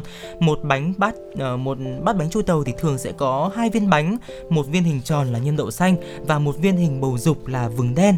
Và việc nặn bánh như vậy thì sẽ giúp người bán hàng dễ hơn trong việc phân loại hai loại bánh. Và bánh trôi tàu thì ăn vào có vị mềm dẻo của bột, vị bùi bùi của các loại nhân bên trong cùng với nước gừng nóng hổi và ăn xong thì chúng ta sẽ cảm thấy khoan khoái, ăn một thì lại muốn ăn hai. Và quán ăn bánh trôi tàu nổi tiếng Hà Nội có lẽ là sẽ là chúng ta sẽ phải nhắc đến quán bánh của cố nghệ sĩ Phạm Bằng trên phố. Hàng Giày và bánh ở đây thì giữ được đúng hương vị truyền thống của người Hà Nội. Và đã nhắc đến là những món ăn rất là nổi tiếng của mùa đông Thì chắc chắn là chúng ta sẽ phải nhắc đến một món bánh vừa truyền thống lại vừa tuổi thơ Đó Ừ. chính là món bánh trưng rán Dạ vâng. Thật sự là hồi bé thì Hồng Hạnh rất là thích ăn món bánh này bởi vì là thứ nhất là Hồng Hạnh rất thích ăn đồ nếp, thứ hai Dạ là vâng. ngay cổng trường có một quán bánh trưng rán cực kỳ ngon. Ờ, có thể là nếu mà vào mùa hè chúng ta nhắc đến là ăn bánh trưng rán không thì có thể là chúng ta sẽ cảm thấy hơi ngấy và lắc đầu luôn. Nhưng mà hễ đến mùa đông quý vị ạ thì chắc chắn đây sẽ là món ăn được rất đông người ưa thích bởi vì đây là món ăn vừa dễ chế biến này, dễ làm nhưng mà ăn lại rất ngon và có thể là khiến cho mình cũng no bụng luôn sau một cái Ừ, buổi chiều mà mình dạ làm vâng. việc khá là vất vả. Chính xác ạ. Và nếu là một người Hà Nội thì chắc chắn là quý vị khó có thể quên được hình ảnh của những chiếc bánh trưng được dán ở trên những chiếc mâm. Ừ. Đây là một hình ảnh rất tuổi thơ của Hồng Hạnh. Lúc đấy thì Hồng Hạnh có thắc mắc là tại sao các cô không sử dụng chảo nhỉ mà tại sao các cô sử dụng cái mâm rất là to. Và lúc đấy thì Hồng Hạnh rất là thích nhìn những cái mâm đấy bởi vì là nhìn những cái bánh trưng được dán ở trên um, cái cái cái mâm đấy nó rất là thơm, giòn và nhìn nó rất là hấp dẫn luôn. Đó, thì khi mà bánh rán hơi xém một chút ở bề mặt hai bên thì lúc này mình sẽ ăn với một chút xì dầu này, dưa góp này. Ừ. Đó rất là ngon luôn. Và món ăn này thì sẽ có hương vị béo ngậy và dẻo thơm của bánh. Còn phần nhân bên trong thì có thể là nhân đỗ hoặc là nhân thịt và loại ờ, nhân này thì sẽ tùy thuộc vào cái nhu cầu của thực khách. Và chúng ta ngoài ra thì có thể ăn với cả nộm dưa góp để không bị cảm thấy là quá là ngấy khi ăn chiếc Ừ. bánh này. Và con mình thấy rằng là một số nơi thì còn ờ, có cho thêm thịt nướng hay là thêm Ừ. giò, thêm chả vào để có thể tăng hương vị cho món bánh trưng rán phải không ạ? Đúng Và rồi. con mình ờ, nhớ cái hàng bánh trưng rán ở đối diện chợ Đồng Xuân đấy ạ. Ờ, và mỗi buổi đêm thì cảm thấy là chúng ta nhìn cái chợ Đồng Xuân rất là đẹp, rất là yên Đúng ả rồi. khác với cái không khí ờ, náo nhiệt như ban ngày và chúng ta ngắm cái Hà Nội về đêm ăn một cái đĩa bánh trưng rán thực sự đó là một cái trải nghiệm mà rất là tuyệt vời mà quý vị không thể bỏ qua trong mùa đông Hà Nội. Và tiếp đến đã nhắc đến mùa đông Hà Nội là mình phải nhắc đến bánh giò Quang Minh ạ. Dạ vâng. Bánh giò nóng Bánh giò nóng thì là một món ăn vào mùa hè hay mùa đông thì quý vị đều có thể thưởng thức được Nhưng mà đúng là chỉ đến mùa đông thì ta mới cảm nhận được hết độ ngon của món ăn này Và đây là một món bánh mà vừa nóng hổi này Phần vỏ thì bằng bột bên ngoài thì bùi bùi, ngậy ngậy. Còn phần thân bên trong thì nào là có thịt này, nấm hương, mộc nhĩ thì đã làm say mê bao nhiêu người con của Hà Nội rồi. Và nếu mà muốn phức tạp hơn thì chúng ta có thể ăn bánh với ờ, những loại ờ, ăn kèm khác nhau như là Ừ. thịt xiên này, dưa góp hay là giò và chả cốm. Và bây giờ Hồng Hạnh cảm thấy là chỉ cần nghĩ đến đây thôi là đã thấy thèm rồi. Đó và Hồng Hạnh cũng có một địa chỉ ờ, bánh giò nóng khá quen thuộc để giới thiệu đến quý vị ngày hôm nay đó chính là bánh giò nóng Thụy Khuê, Ừ. Nguyễn Công Trứ là đây là những hàng bánh giò mà cũng đã rất nổi tiếng và Hồng Hạnh cũng hay lui đến đây ăn thì rất là mong nếu quý vị có cơ hội thì chúng ta có thể là cùng thưởng thức bánh giò tại các địa chỉ này. Dạ vâng, vào một buổi chiều cuối tuần mà chúng ta lượn lờ Hồ Tây đúng không ạ? Sau khi Ừ. mà lượn hết một vòng Hồ Tây, chúng ta dừng chân ở quán bánh giò ở Thụy Khuê để chúng ta có Ừ. thể thưởng thức ờ, một đĩa bánh giò thơm Nóng rồi hổi. nóng hổi thì thực sự đó là một cái ờ, trải nghiệm mùa đông cũng rất là thú vị. Tiếp theo đó chính là các loại bánh rán thưa quý vị. Mùa đông tới là những cái mùa mà à, là mùa mà những cái loại bánh rán chiếm thế thượng phong ở Hà Nội và à, bánh rán thì theo Quang Minh biết rằng là có hai loại đó chính là cái bánh rán mà chúng ta rán với ờ, bánh khoai bánh chuối đấy ạ Đúng rồi. và đặc biệt là bánh khoai bánh chuối mà vào mỗi ờ, tầm xế chiều mà chúng ta đi qua mỗi cái hàng bánh khoai bánh chuối thì mùi hương thực sự là rất là thơm và hấp dẫn Gọi là mùi thơm nước Ừ, mũi luôn đấy. Dạ vâng, chính xác ạ. Và một loại nữa là chúng ta à, sẽ có những cái bánh bánh rán ờ, ngọt và bánh rán mặn Đúng hình rồi. tròn đấy ạ. Và bánh rán ngọt thì chúng ta sẽ có là nhân đậu xanh này, à, bánh rán mặn thì chúng ta sẽ có là ờ, mộc nhĩ, nấm hương, thịt đúng không ạ? Và thực sự là với những loại bánh này thì có thể là chinh phục mọi thực khách luôn Ừ. Bởi vì là trong khoảng thời gian khá là có một xíu lạnh này Nhưng lại hơi hơi gió se se Thì việc mà chúng ta có những cái buổi chiều cùng với bạn bè tụ tập Mình có những nhóm nhỏ mình đi ăn với nhau thưởng thức rất là nhiều Bởi vì Hồng Hạnh nghĩ rằng khi đi ăn nhóm thì chúng ta sẽ có nhiều người mỗi người một khẩu vị đúng Dạ không? vâng. Nhưng mà khi mình đến ăn ở những cái hàng bánh rán như thế này thì mỗi người sẽ có thể dễ dàng chọn lựa được cho mình những cái thức ăn phù hợp với sở thích Và ở đây thì Hồng Hạnh thì riêng Hồng Hạnh thì Hồng Hạnh rất thích bánh rán mặn Bánh rán mặn. Ừ. Ừ. Không biết là Hồng Hạnh hay ăn ở địa chỉ nào ạ? Hồng Hạnh thì hay ăn bánh rán mặn ở cái khu vực khá là gần nhà của Hồng Hạnh thôi Ừ. là khu vực ở chùa Láng. Ờ, nhưng mà bên cạnh đó thì Hồng Hạnh cũng sẽ có một số khu vực là ờ, à quên bánh rán ngọt cũng sẽ là một địa điểm rất hay nếu Dạ mà quý vị vâng. lên hàng chiếu Đúng thì rồi. cũng sẽ có một xác. địa chỉ bánh rán ngọt rất Gần là ngon. Quan Trường phải không Đúng ạ? rồi ạ. Ngoài ra thì bánh rán mặn quý vị cũng có thể thưởng thức ở khu vực đường Lạc Long Quân này hoặc là đường à, Lương Văn Can cũng như là ở khu vực phố cổ thì cũng có rất là nhiều những cái hàng bánh rán ngọt, bánh rán mặn khác. Ngoài ngày ra thì chúng ta hãy cùng à, đến với một món ăn cũng hấp dẫn không kém đó chính là món quẩy. Quẩy nóng thì từ lâu đã là một món ăn vặt khoái khẩu của các bạn trẻ Hà Nội. Có thể thấy rằng là ờ, món quẩy là một cái món ăn rất là dân dã, rất là đơn giản thôi ạ. Chúng ta chỉ có là ờ, bột lên men thôi, sau đó thì chúng ta rán ngập dầu. Khi đó thì chúng ta sẽ có những cái chiếc quẩy nóng giòn rụm, nóng hổi, nghe vị ngậy ngậy tan nơi đầu lưỡi và ừ, từ đó thì ờ, chúng ta chỉ cần chấm với một chút nước mắm chua ngọt cùng với dưa góp thôi là đã đủ no bụng trong những cái buổi xế chiều rồi. Nhưng mà Hồng Hạnh cảm thấy rằng là để làm ra được những chiếc quẩy ngon hay là để pha được những cái bát nước chấm thì cũng là cả một bí kíp đấy. Dạ vâng. Và Hồng Hạnh thấy rằng là không phải quán nào thì chúng ta cũng có thể là đưa tới cho thực khách những cái đĩa quẩy nóng giòn này có một cái độ ngậy vừa phải và cái độ thơm ngon đâu. Vì vậy mà Hồng Hạnh có thể ừm, lưu ý cũng như là giới thiệu cho quý vị thính giả một số địa chỉ như là chúng ta có thể ăn ờ, thưởng thức những món quẩy thơm ngon này ở phố Hàng Bông này, Cầu Gỗ, Lý Quốc Sư hay là Nguyễn Lương Bằng, Trương Định, Đại La và ở khu vực Bách Khoa nữa. Ừ. Thì ở những nơi này thì theo như trải nghiệm của Hồng Hạnh và trải nghiệm của bạn bè thì đây sẽ là những nơi mà sẽ thưởng thức được món quẩy vừa ngon này vừa nóng giòn mà cái nước chấm thì cũng rất là đậm đà. Ừ, dạ vâng, nói đến những món ăn của Hà Nội và đặc biệt là những đêm đông Hà Nội thì chúng ta không thể không nhắc tới ngô nướng và khoai nướng đúng không ạ? Ừm. Và uh, con mình nghĩ rằng là những cái món ăn này nó cũng rất là đơn giản thôi Những bắp ngô căng sữa này, những củ khoai lang múp míp được nướng trên những cái bếp than hồng Mang cho mình một cái hương vị thật là đơn giản, một mùi hương ngọt ngào và thơm phức. Và con mình nhớ những cái hàng ngô nướng, khoai nướng ở cổng trường đại học của Quang Minh. Ờ, Khi mà Quang Minh đang còn theo học đại học đấy ạ Thì đó là những cái món ăn rất là dân dã, rất là bình dị thôi Gần như là cứu đói cho sinh viên mỗi cái buổi tối đấy ạ. Và thực sự là theo như những đứa bạn của Hồng Hạnh thì bọn nó thì các bạn của Hồng Hạnh còn bảo là những cái lúc mà hết tiền một xíu Ừ, dạ thì vâng. mà không biết là làm thế nào để tụ tập bạn bè Ừ. lại vừa vui mà lại còn vừa ngon thì chắc chắn là sẽ đi đến những hàng ngô nướng khoai nướng là Ừ. vừa ngon bổ rẻ lại còn là gần như là câu chuyện rất là ừm, kiểu như là mình chuyện vào lời ra ấy mình Ừ. vừa cùng nhau trò chuyện này lại còn vừa được ngắm nhìn những cô những bác cùng nướng khoai trên bếp than thì thực sự đây sẽ là một trải nghiệm rất tuyệt vời và nếu mà nhắc đến bạn bè thì chúng ta sẽ nhắc đến là đi ăn ốc Đúng dạ rồi, vâng, chính xác. bởi vì là cứ cùng nhau cùng có những hội bạn bè thì chúng ta sẽ dễ dàng là đi đến những địa chỉ là ăn món ốc luộc. Món ốc luộc thì thật ra rất là đơn giản thôi tưởng chừng là dễ làm nhất mà lại chẳng có nơi đâu được như hà nội. Bởi vì trời đông lạnh ngồi bên bát ốc luộc thơm phức mùi xả này gấp vội con ốc bên trong ra rồi ờ, đắm vào thứ nước chấm màu cam trong suốt. Nước chấm thì chua chua cay cay mặn ngọt đủ cả quyện vào cái giòn giòn của con ốc nhỏ mang tới một món quà ăn vặt tưởng như là chẳng có gì mà lại chiếm hết trái tim của biết bao bạn trẻ Hà Nội và cũng là từng đặt chân đến Hà Nội. Ừ, dạ vâng nói đến đây thì quang minh cũng nghĩ rằng là có lẽ là ngay chiều ngày hôm nay quang minh sẽ làm một bát ốc luộc đấy ạ Và không biết là Hồng Hạnh có vinh dự được đi cùng Quang Minh nếu mà thưởng thức nếu mà hồng hạnh nếu mà hồng hạnh có thời gian thì chúng ta có thể thưởng thức ờ, ốc luộc cùng với nhau Ừ. quang minh thì rất là hay ăn ở ờ, khu vực đường tống duy tân và khu vực ờ, đường đinh liệt cũng Ừ. là những cái hàng ốc luộc ờ, rất là ngon và ờ, thực sự là những món ốc luộc như hồng hạnh chia sẻ là cũng rất là đơn giản thôi Đúng thế rồi. nhưng mà nó lại mang cho mình một cái hương vị trong những ngày mùa đông rất là tuyệt vời Và bây giờ thì để chúng ta tiếp nối chương trình ngày hôm nay thì Hồng Hạnh và Quang Minh cũng muốn gửi đến quý vị thính giả một ca khúc để chúng ta thư giãn. Và ngay bây giờ xin mời quý vị thính giả hãy lắng nghe ca khúc với tựa đề Yêu Em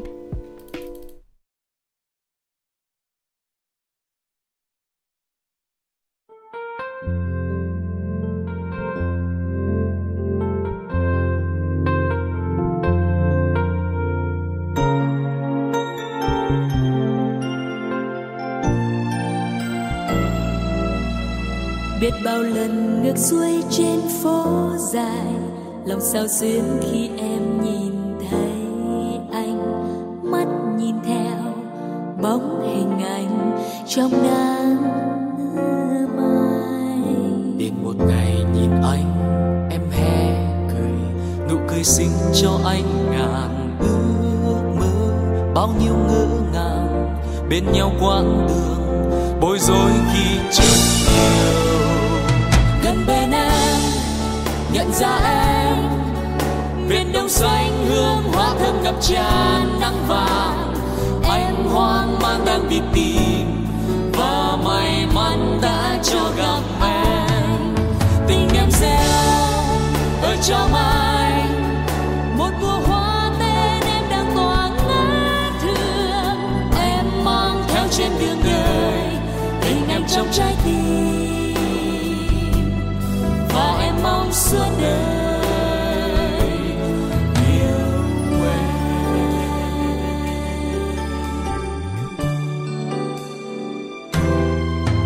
nhớ năm nào học chung dưới mái trường, tuổi thơ lớn bên nhau nào có hay. Đến một ngày bỗng nhận ra em lớn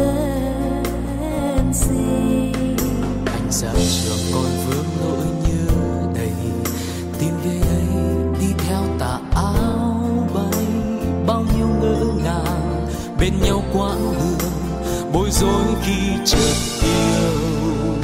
Gần bên anh nhận ra em, miền đông xanh hương, hoa thơm ngập tràn nắng vàng. Em hoang mang đang đi tìm và may mắn đã cho gặp anh. Tình em gieo ở trong anh.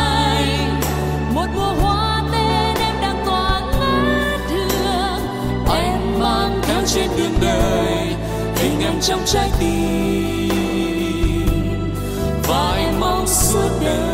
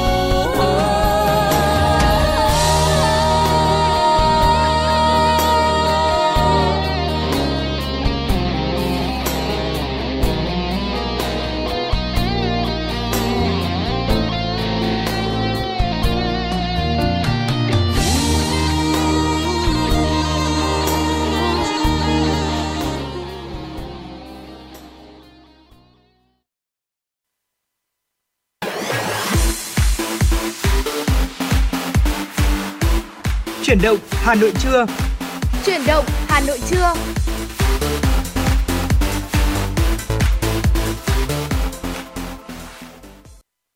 Quang Minh và Hồng Hạnh rất vui được tiếp tục đồng hành cùng quý vị thính giả trong chương trình Chuyển động Hà Nội trưa của Đài Phát thanh Truyền hình Hà Nội. Chương trình đã được phát sóng trực tiếp trên tần số FM 96 MHz của Đài Phát thanh Truyền hình Hà Nội và website hanoitv.vn. Và trong chương trình ngày hôm nay thì chúng ta sẽ cập nhật rất nhiều những thông tin về chính trị, kinh tế, văn hóa xã hội của thủ đô. Đặc biệt trong phần sau của chương trình, biên tập viên Hoa Mai sẽ có cuộc trò chuyện với bốn vị khách mời xoay quanh chủ đề minh bạch yếu tố không thể thiếu để hoạt động thiện nguyện thêm trọn vẹn. Mời quý vị chú ý đón nghe. Trước tiên xin mời quý vị thính giả cùng đến với những thông tin mới nhất do phóng viên chuyển động Hà Nội trưa vừa cập nhật. Kính thưa quý vị và các bạn, tiếp tục chương trình đợt 2 của kỳ họp thứ hai Quốc hội khóa 15. Sáng nay, Bộ trưởng Bộ Giáo dục và Đào tạo Nguyễn Kim Sơn đăng đàn trả lời chất vấn đại biểu Quốc hội về các nhóm vấn đề liên quan đến lĩnh vực giáo dục và đào tạo.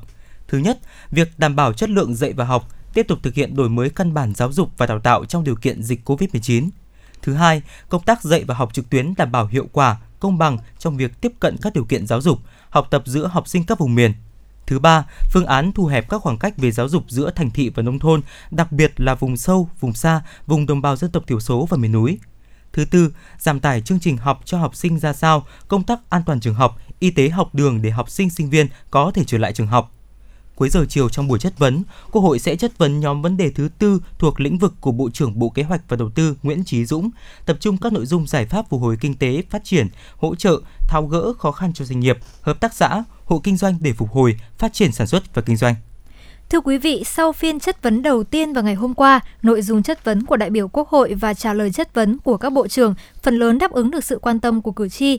Theo đánh giá của cử tri, phiên chất vấn về y tế diễn ra sôi nổi, Bộ trưởng Nguyễn Thanh Long nắm vững các nội dung. Cùng với đó, cách điều hành của chủ tọa phiên họp linh hoạt, chủ động nên một số nội dung đã đi được đến tận cùng vấn đề. Nhiều cử tri cũng đánh giá cao sự linh hoạt, chủ động của Chủ tịch Quốc hội Vương Đình Huệ trong điều hành. Những nội dung được Chủ tịch Quốc hội gợi mở, yêu cầu làm rõ đã được trả lời bổ sung. Các cử tri kỳ vọng tại phiên chất vấn ngày hôm nay, các đại biểu Quốc hội cũng như các bộ trưởng tiếp tục phát huy tinh thần trao đổi thẳng thắn, cởi mở để cùng tìm ra những giải pháp cho các vấn đề mà cử tri và nhân dân cả nước quan tâm. Kính thưa quý vị và các bạn, tối ngày hôm qua tại Hà Nội, Liên hiệp các hội khoa học và kỹ thuật Việt Nam, Quỹ hỗ trợ sáng tạo kỹ thuật Việt Nam Vifotech tổ chức lễ trao giải thưởng sáng tạo khoa học công nghệ Việt Nam WIPO 2020. Ông Phan Xuân Dũng, trưởng ban tổ chức giải cho biết, Giải thưởng sáng tạo khoa học công nghệ năm 2020 được tổ chức trong bối cảnh dịch bệnh COVID-19 diễn biến phức tạp, khó lường, ảnh hưởng nặng nề đến sức khỏe và tính mạng của người dân, đến kinh tế xã hội của đất nước, nhưng với tinh thần chỉ đạo quyết liệt của Đảng và Nhà nước, chống dịch như chống giặc, vừa phòng chống dịch vừa duy trì phát triển sản xuất kinh doanh. Các nhà sáng tạo, các nhà khoa học là những người đi tiên phong cùng với nhân dân cả nước đã có những đóng góp quan trọng và được ghi nhận. Hội đồng giám khảo đã xem xét, đánh giá các công trình và chọn trao giải thưởng cho 45 công trình bao gồm 5 giải nhất, 11 giải nhì, 13 giải ba, 16 giải khuyến khích.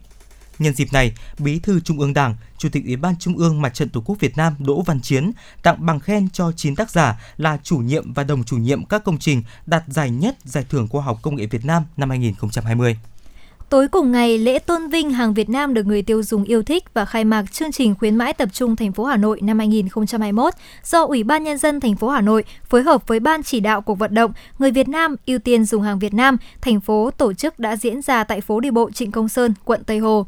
Phát biểu khai mạc tại buổi lễ, Phó Chủ tịch Ủy ban nhân dân thành phố Hà Nội Nguyễn Mạnh Quyền cho biết, chương trình bình chọn hàng Việt Nam được người tiêu dùng yêu thích năm 2021 được thành phố Hà Nội tổ chức thực hiện từ tháng 8 đến tháng 11 năm 2021 với mục đích là định hướng hỗ trợ các doanh nghiệp, cơ sở sản xuất, kinh doanh đẩy mạnh sản xuất sản phẩm có chất lượng, quảng bá thương hiệu, phát triển thị trường, kết nối giao thương, khuyến khích phát triển sản phẩm hàng hóa gắn với các loại hình thương mại, dịch vụ điện tử, văn minh, hiện đại.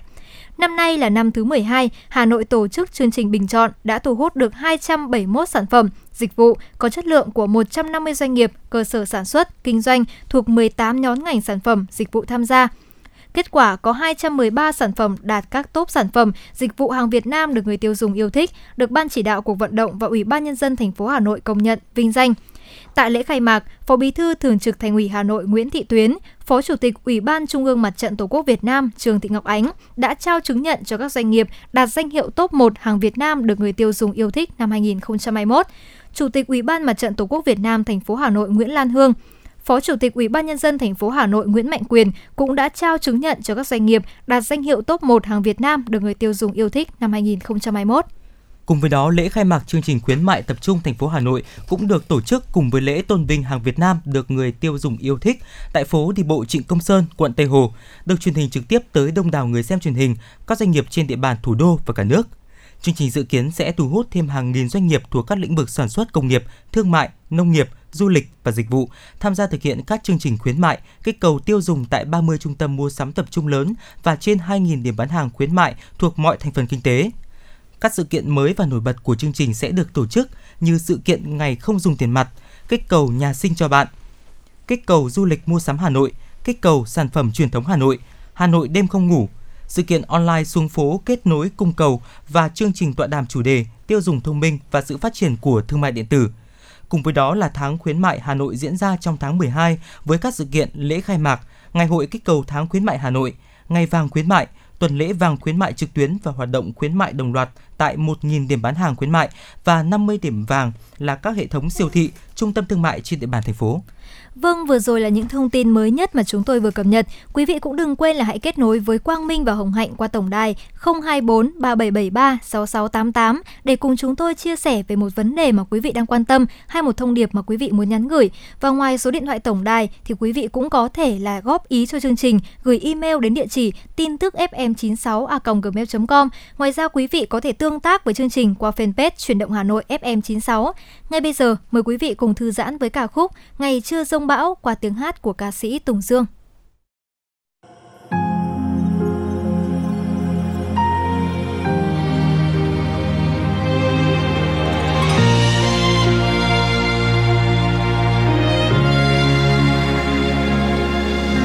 vì ta yêu nhau như cơn sóng vỗ, quần quanh bao năm không buông mặt hồ thuyền anh đi xa bờ thì em vẫn dõi chờ. Duyên mình dịu em thơ rất thơ. Và anh nâng niu em như đóa hoa. Còn em xem anh như trăng ngọc ngà. Tự do như mây vàng mình phiêu du non ngàn. Dẫu trần gian bao la đến đâu, nơi anh là nhà.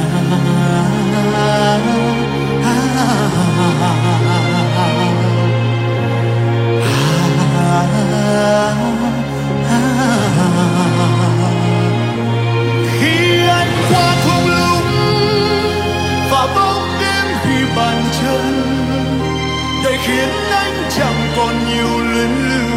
Anh mong lòng mãi em khô ta yêu sai hay đúng còn thân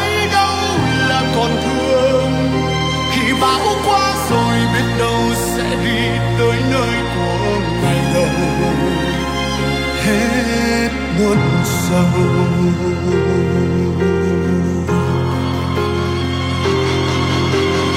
Bước xưa những đam mê căm tối, liều máu vẫn nóng nơi tim bồi hồi. Người nắng xưa đâu rồi, lạnh băng tiếng khóc cười.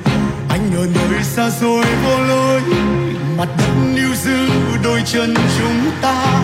Thì bay lên trong cơn mưa kỳ lạ ở đó anh vẫn là người yêu thương chan hòa. Dẫu trần gian cho anh đắng cay nơi em là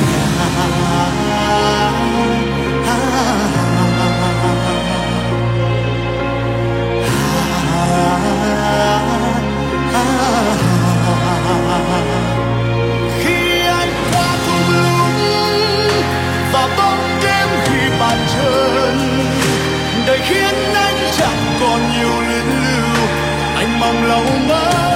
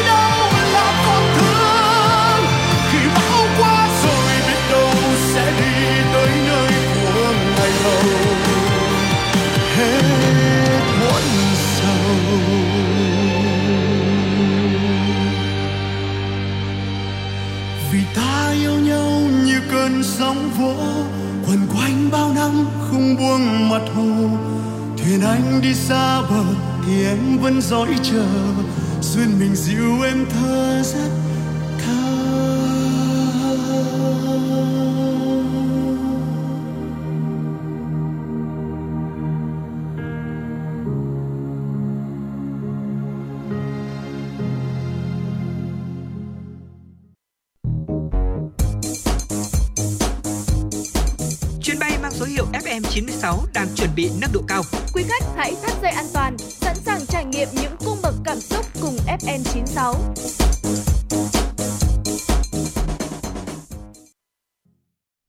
Kính thưa quý vị và các bạn, trong những ngày tháng thiên tai, dịch bệnh hoành hành vừa qua, truyền thống lá lành đùm lá rách của nhân dân ta lại phát huy cao độ, thể hiện qua triệu triệu tấm lòng hảo tâm, sẵn sàng nhường cơm xẻ áo với đồng bào. Người dân ủng hộ qua nhiều kênh, từ chính quyền, đoàn thể, tổ chức, doanh nghiệp tới các hội nhóm và các cá nhân. Những bếp nấu bánh trưng tại nhiều vùng miền đỏ lửa, những chuyến xe không nề hà mưa bão, không ngại vào vùng tâm dịch đã liên tục chuyên chở hàng hóa, nhu yếu phẩm vào cứu trợ đồng bào. Vâng thưa quý vị, thực tế đất nước ta còn nghèo, lại thường xuyên phải đối mặt với thiên tai, dịch bệnh, lại càng cần sự thương thân, tương ái. Minh bạch trong hoạt động thiện nguyện chính là để thể hiện sự trân trọng và trách nhiệm với những đồng tiền của niềm tin và lòng trắc ẩn, đưa chúng đến đúng địa chỉ, giúp đúng người, đúng việc, đảm bảo sự tiết kiệm cho lâu dài của toàn xã hội. Ngay sau đây mời quý vị nghe cuộc trao đổi của phóng viên Hoa Mai với bốn vị khách mời xoay quanh chủ đề Minh bạch, yếu tố không thể thiếu để hoạt động thiện nguyện thêm trọn vẹn. Xin kính chào quý vị thính giả của Đài Phát thanh và Truyền hình Hà Nội. Thưa quý vị, gần 2 năm qua, cả nước đã phải căng sức chiến đấu với đại dịch Covid-19. Riêng với các địa phương trong tâm dịch đã gặp phải những khó khăn thiếu thốn trăm bề, cả về sức khỏe cộng đồng cũng như kinh tế xã hội. Không chỉ phải ứng phó với dịch bệnh, Việt Nam còn là quốc gia chịu nhiều ảnh hưởng của thiên tai bão lũ. Cũng vì lẽ đó, làm công tác thiện nguyện vốn là chuyện tốt và ngày càng phổ biến trong xã hội. Tuy nhiên, do cách làm không chuyên nghiệp và không theo quy trình, thiếu một đội ngũ tư vấn giám sát chặt chẽ, nên những người nổi tiếng liên tục gặp rắc rối khi dư luận hoài nghi về tính minh bạch trong công tác từ thiện của họ đã đến lúc những giải pháp chuyên nghiệp hóa, căn cơ và dài hạn được tính đến để hoạt động từ thiện phát huy được đúng những giá trị nhân văn vốn có và cùng bàn luận về chủ đề minh bạch yếu tố không thể thiếu để hoạt động thiện nguyện thêm trọn vẹn là bốn vị khách mời. Tôi xin trân trọng được giới thiệu. Vị khách mời đầu tiên là ông Nguyễn Sĩ Trường, Phó Chủ tịch Ủy ban Mặt trận Tổ quốc Việt Nam thành phố Hà Nội. Xin kính chào quý thính giả của Đài Phát thanh và Truyền hình Hà Nội. Vị khách mời thứ hai, ông Nguyễn Xuân Hiền, Phó Chủ tịch Hội chữ thập đỏ thành phố Hà Nội. À, xin chào các khán thính giả của Đài Phát thanh và Truyền hình Hà Nội. Vị khách mời thứ ba đó là ông Nguyễn Duy Tuấn, Chủ tịch Hội chữ thập đỏ quận Bắc Từ Liêm. Vâng, xin kính chào quý vị à, của Đài Phát thanh Truyền hình Hà Nội. Và vị khách mời cuối cùng tôi xin được giới thiệu bà Nguyễn Thanh Yến, Chủ tịch Hội chữ thập đỏ huyện Gia Lâm. Vâng, xin chào các quý vị thính giả của Đài Phát thanh và Truyền hình Hà Nội. Trước hết thì xin cảm ơn các vị khách mời đã nhận lời tham gia chương trình tọa đàm ngày hôm nay. Câu hỏi đầu tiên thì tôi xin được dành cho ông Nguyễn Sĩ Trường. Thưa ông, những ngày gần đây vấn đề minh bạch trong hoạt động thiện nguyện, một lần nữa lại trở thành đề tài mang tính thời sự. Câu chuyện sao kê của một số nghệ sĩ nổi tiếng khi tham gia thiện nguyện đang nhận được rất là nhiều sự quan tâm của dư luận. Vậy ông suy nghĩ như thế nào về điều này ạ? Thực ra thì à, khi mà đọc được một số cái à, thông tin ở trên à, một số các cái trang báo, thì bản thân tôi là những người làm công tác nhân đạo cũng cảm thấy rất là buồn bởi vì là cũng có thể đâu đó ờ, có một ừ, ờ, có những, một vài chuyện để làm ảnh hưởng đến cái lòng tin như là cái chuyện là chuyển tiền, trao tiền thì người ta sợ là không đến được tận tay của người dân. Rồi là có thể là có những cái chuyện khi mà tiếp nhận được xong chưa cấp phát kịp thời thì cái đó làm ảnh hưởng đến lòng tin của những nhà hảo tâm đối với các tổ chức, các cơ quan để khi mà trong các cuộc cứu trợ. Thế tất, tuy nhiên thì chúng tôi nghĩ rằng là chúng ta hãy phải à, nhìn vào thực tế.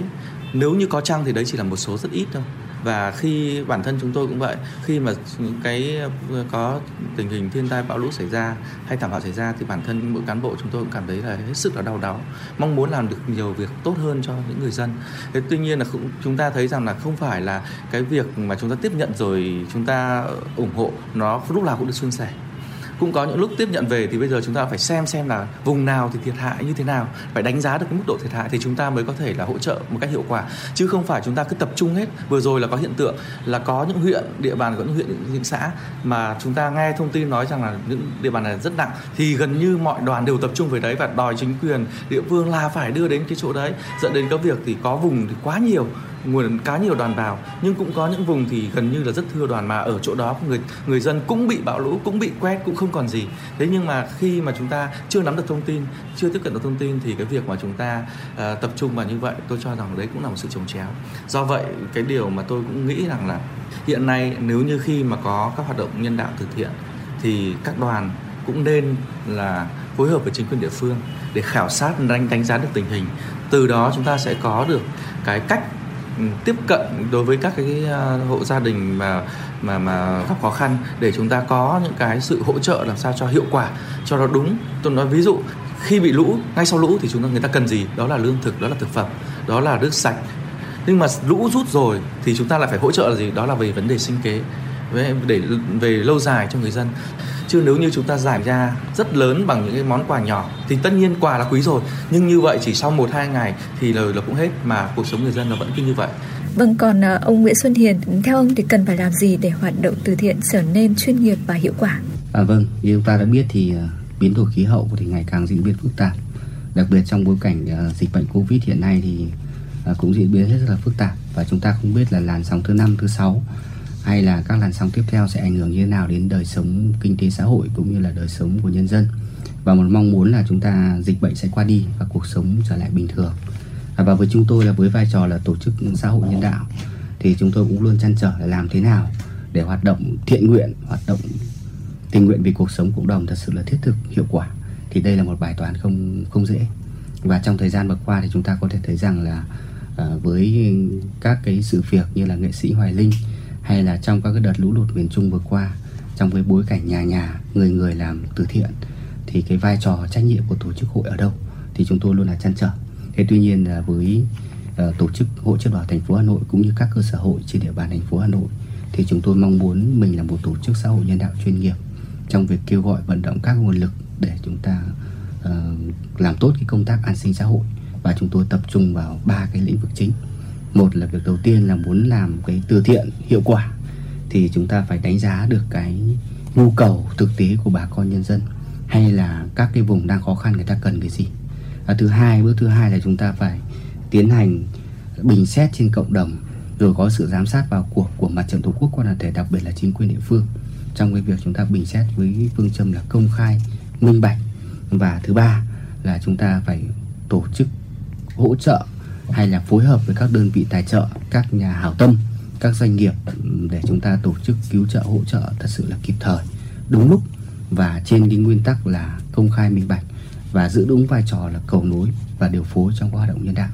Và chúng tôi cũng mong muốn là hoạt động thứ tư thì các cái doanh nghiệp, các nhà hảo tâm, rồi ờ, các cái tổ chức thì chúng ta khi làm thiện nguyện thì chúng ta cũng nghiên cứu kỹ và chúng ta phối hợp với các cơ quan. Và theo nghị định 64 của thủ tướng thì chỉ có bốn cơ quan có trách nhiệm trong việc tổ chức các hoạt động quyên góp rồi ờ, tổ chức hoạt động thiện nguyện. Trong đó thì có hai tổ chức chính bây giờ chúng ta đang ờ, đang được thấy đó là mặt trận tổ quốc và hội chữ bảo các cấp. Và chúng tôi cũng mong muốn với cái bốn cái cách làm bốn cái mục tiêu mà chúng tôi đã đang và sẽ triển khai trong thời gian tới. Và đặc biệt là uh, chúng ta lan tỏa đẩy mạnh các hoạt động truyền thông hơn nữa uh, để thấy được cái vai trò cái vị thế của tổ chức hội đặc biệt là các cái hoạt động ý nghĩa của tổ chức hội để từ đó chúng ta tổ chức tốt các cái hoạt động cứu trợ đột xuất hay là các hoạt động mà chúng tôi hướng tới trong thời gian tới là hoạt động hỗ trợ sinh kế lâu dài cho bà con bằng các cái hoạt động như là xây nhà chữ thập đỏ hay là uh, hỗ trợ cái phương tiện sản xuất cho bà con như là chương trình ngân hàng bò hay là hỗ trợ các cái dụng cụ sản xuất rồi cái phương thức sản xuất cho bà con để chúng ta thoát nghèo thoát nghèo bền vững và hỗ trợ tương trợ khi mà dịch bệnh hay là thiên tai thảm họa xảy ra trên địa bàn thủ đô nói riêng cũng như là trên địa bàn cả nước nói chung. Vâng, về vấn đề này thì tôi cũng xin mời các vị khách mời đóng góp thêm ý kiến của mình ạ. À, xin mời ông Nguyễn Duy Tuấn và bà Nguyễn Thành Yến ạ. Theo tôi để hoạt động thiện nguyện à, sẽ mang lại hiệu quả thiết thực và ngày càng là địa chỉ tin cậy của những tấm lòng nhân ái.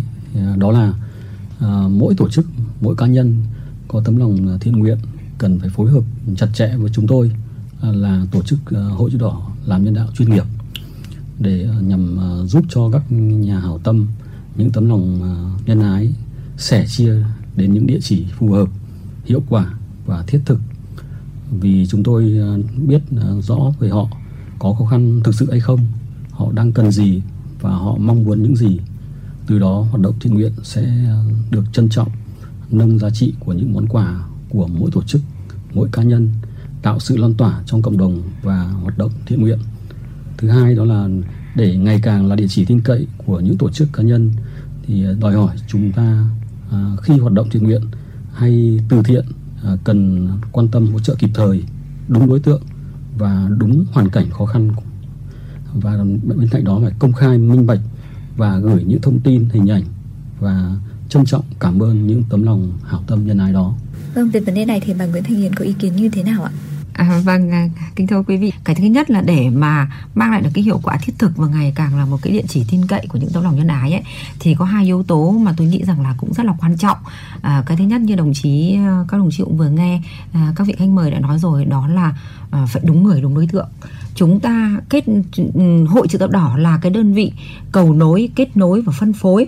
Thế thì là chúng ta phải kết nối làm sao để cho những mạnh thường quân người ta đến người ta à, tặng quà hay người ta um, hỗ trợ những cái địa chỉ mà thật sự là xứng đáng. Thì đó là một trong những cái để tạo cái sự tin cậy đối với các nhà tài trợ. Và cái yếu tố thứ hai đấy là tôi nghĩ rất, rất là quan trọng đấy là cái yếu tố minh bạch. À, công khai minh bạch à, các đồng chí cũng vừa nghe ở trên à, đài ờ, là trên các công nghệ thông tin đại chúng vừa rồi là có rất nhiều những các cái trường hợp đi làm thiện nguyện của một số người nổi tiếng. À, vậy tại sao mà người ta lại có một cái sự phản ứng mạnh mẽ của cộng đồng như thế? Bởi vì là cái sự công khai minh bạch ở đây không có. Vậy thì cái yếu tố để tạo được cái sự tin cậy đấy là chính là cái sự công khai minh bạch mà tôi nghĩ đây là một trong những cái à, cái yếu tố mà rất là quan trọng. À, và với cái vai trò của hội chữ đỏ huyện gia lâm ấy thì à, chúng tôi lại còn um, có ừ, thường là trong cái vận động nguồn lực ấy, thì chúng tôi lại làm như thế này. À, có nghĩa rằng là chúng tôi kết nối đúng người đúng đối tượng công khai minh bạch rồi. À, và sau đó thì chúng tôi sẽ vận động những cái mà à, những các đối tượng người ta cần thiết. Có thể là không nhất thiết là phải vận động mình tiền mặt. Chúng tôi ví dụ như vận động cho một cái cái cái hộ gia đình này họ xây nhà chẳng hạn thì hết khoảng tầm 60 triệu hay 100 triệu để xây cái nhà đấy chúng tôi không nhất thiết là chúng tôi phải vận động là anh phải cho chúng tôi là 100 triệu tiền mặt. Mà có thể là chúng tôi vận động cát sỏi xi măng rồi là những cái vật dụng mà có thể xây lên được cái ngôi nhà đấy. À, và à, thay vì là chuyển về hội thì chúng tôi lại mời các nhà hảo tâm người ta đến trực tiếp người ta trao những cái phần quà của họ cho cái người các cái đối tượng Ờ, được nhận thì đó cũng là một cách để công khai một cách để minh bạch và người ta cảm thấy là tin tưởng rằng là à thông qua hội chữ thập đỏ thì ờ, cái phần quà của họ sẽ đến được đúng cái địa chỉ mà họ muốn tặng thì đây cũng là một trong những cái để nâng cao được cái sự tin cậy cũng như là à, có những cái hoạt động thiết thực hơn. À, đối với à, riêng phần à, vận động nguồn lực cũng như là để để mà làm tốt cái công tác từ thiện nhân đạo trên địa bàn huyện gia lâm thì chúng tôi thường là làm như thế. Mỗi năm thì cũng như là hội chữ thỏ đỏ huyện gia lâm chúng tôi vận động có thể làm các nguồn lực lên đến ờ, gần 10 tỷ 7 8 tỷ. Nhưng mà không nhất thiết là những cái khoản đấy chúng tôi vận động bằng tiền mặt không. Chúng tôi không nhất thiết là chúng tôi phải chuyển về hội mà chúng tôi kết nối để các nhà hảo tâm đưa trực tiếp đến những các đối tượng được hưởng lợi. Vâng thưa quý vị và các vị khách mời, xu hướng làm từ thiện cá nhân thì tăng cao trong cái thời gian gần đây. Có nhiều người bằng uy tín riêng của mình chỉ sau một thời gian ngắn đã huy động được cả trăm tỷ đồng để cứu trợ người dân vùng lũ, ủng hộ những hoàn cảnh khó khăn do dịch bệnh Covid-19 nhưng số tiền càng lớn thì áp lực lại càng cao. Lúc này thì ranh giới giữa vụ lợi và lòng hảo tâm thì trở nên mong manh. Uh, thưa ông Nguyễn Sĩ Trường là người có nhiều năm thực hiện và tổ chức các hoạt động thiện nguyện. Theo ông những người muốn tham gia hoạt động thiện nguyện thì cần trang bị cho mình những kỹ năng gì ạ?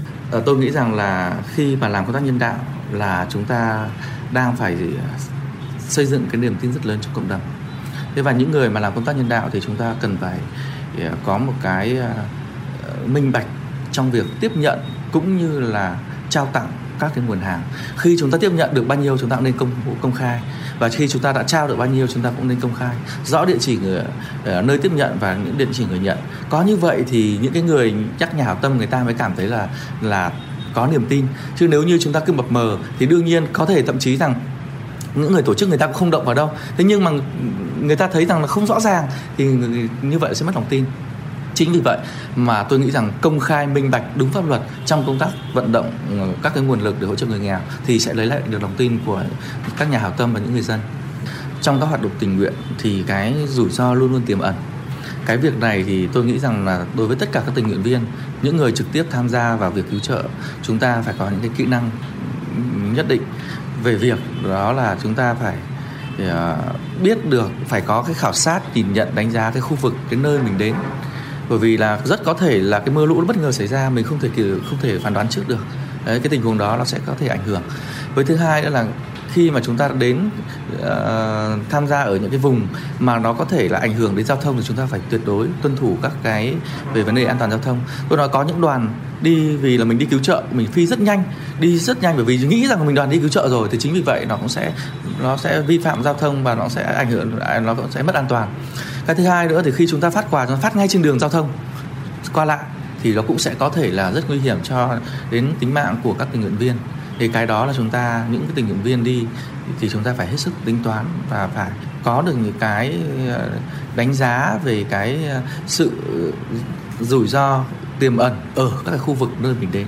Thì tôi cho rằng cái đấy là cái hết sức cần thiết. Và cái việc mà ờ, các cái đoàn đi chúng ta cũng cần, trước khi đi chúng ta cần phải có một cái buổi họp để trao đổi rất kỹ về vấn đề an toàn. Đấy, trước hết chúng ta phải đảm bảo an toàn cho chính những tình nguyện viên. Bởi chúng ta đi mà phát trợ phao hai hàng cứu trợ, đi chèo thuyền, chúng ta không biết chèo thuyền, không biết bơi, mà lại không mặc áo phao nữa, thì đấy là một cái hết sức nguy hiểm. Rồi đến lúc chúng ta làm vô ý là là cái nguy hiểm có thể luôn luôn có thể xảy ra được. Chính vì vậy mà mỗi một người cũng phải trang bị cho mình các cái kỹ năng khi đi làm tình nguyện.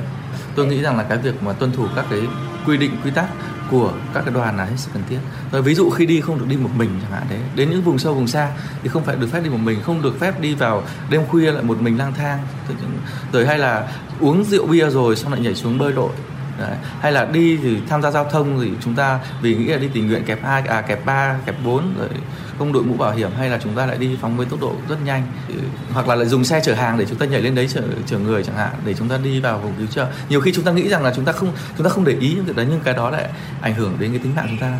Hay là như lúc nãy tôi nói, chúng ta đi chèo thuyền, đi trên thuyền, không đánh giá được cái thuyền này chỉ chở được bao nhiêu người, cứ ào ào cả người, cả hàng xuống, rồi áo phao thì không mặc, nó rất có thể, đấy là những cái có thể dẫn đến những cái rủi ro cho chính những người đi làm làm tình nguyện. Và tôi mong muốn rằng các à, doanh nghiệp Ờ, các tổ chức, các nhà hảo tâm à, chúng ta cũng sẽ cùng tiếp tục chung tay để hướng về đồng bằng miền Trung à, nơi mà thường xuyên phải chịu ảnh hưởng bởi mưa lũ. Bởi vì à, cuộc sống thường ngày người ta đã khổ rồi, nhưng khi mưa lũ đến người ta càng khổ hơn. Chính vì vậy mà chúng ta cũng dưới cái tinh thần nhường cơm sẻ áo, tương thân tương ái của dân tộc thì cũng rất mong muốn các cơ quan tổ chức, các nhà hảo tâm chúng ta sẽ tiếp tục hướng về miền Trung bằng những hành động cụ thể thiết thực. Vâng, quả thực từ thiện thì luôn phải bắt đầu bằng cái tâm trong sáng và thêm vào đó còn là sự minh bạch và chuyên nghiệp đúng không ạ? Trong bối cảnh khẩn cấp của dịch bệnh Covid-19 như hiện nay, để giúp đỡ được thật nhiều, để không ai bị bỏ lại phía sau thì rất cần sự chung tay và ý thức của cả cộng đồng. Vậy thưa các vị khách mời, các vị mong muốn như thế nào về hoạt động thiện nguyện để cho cái hoạt động này thực sự hiệu quả, thực chất, lan tỏa được tinh thần yêu thương và ý nghĩa nhân văn vốn có của nó? À, xin mời ông Nguyễn Duy Tuấn Vâng, à, thưa quý vị, à, theo tôi thì để giúp đỡ được à, thật nhiều người và để không ai bị bỏ lại phía sau thì đối với tổ chức hội chữ đỏ chúng tôi cũng như nói riêng thì luôn mong muốn có sự vào cuộc của lãnh đạo đảng nhà nước từ trung ương đến địa phương và sự vào cuộc của hệ thống chính trị để chung tay giúp đỡ tạo cơ chế chính sách cho các cơ quan doanh nghiệp tháo gỡ những khó khăn đồng thời kêu gọi các doanh nghiệp, cơ quan, tổ chức ừ, các nhà hảo tâm chung tay hỗ trợ và tạo điều kiện à, trong thực hiện phong trào tương thân, tương ái à, cùng chung tay kịp thời à, chăm lo cho các đối tượng đặc biệt khó khăn vươn lên trong cuộc sống. Góp phần thúc đẩy phong trào người người làm việc thiện, nhà nhà làm việc thiện, ngành ngành làm việc thiện trong cộng đồng. Dạ vâng ạ. À, còn bà Nguyễn Thanh Yến ạ, không biết là sắp tới thì hội chữ thập đỏ của huyện Gia Lâm thì sẽ có những cái hoạt động như thế nào để tiếp tục giúp đỡ những cái người còn gặp khó khăn trong dịch bệnh Covid-19 này ạ? À, với hội chữ đỏ huyện Gia Lâm của chúng tôi thì à, thật ra là song song với việc à, vận động à, các nhà hảo tâm hỗ trợ trong cái công tác mà phòng chống dịch à, thì à, chúng tôi cũng luôn luôn là đồng hành à, các công tác hội không có tội bởi vì là những cái đối tượng khác họ cũng rất cần quan tâm đặc biệt là trong các cái cái cái cái cái cái mùa dịch này. À, thế thì à, ngoài những cái việc mà vận động các nhà hảo tâm, các ờ, ờ, các mạnh thường quân ủng hộ quỹ covid này ờ, như đợt vừa rồi thì chúng tôi cũng đã, huyện cũng đã có phát động cái quỹ covid và có những nhà hảo tâm, những gia đình à, đã ủng hộ lên đến một tỷ đồng tiền mặt cho cái quỹ covid đấy. Thì ngoài ra thì chúng tôi lại cũng vận động những cái nhà hảo tâm khác là tặng à, tặng nhà để tặng các cái hỗ trợ thường xuyên hay tặng thẻ bảo hiểm. Và huyện Gia Lâm của chúng tôi cũng đã vận động được một cái gia đình, có nghĩa là họ họ làm chuyện lo gia đình thôi, họ không phải là tổ chức, họ không phải là người đứng ra kêu gọi.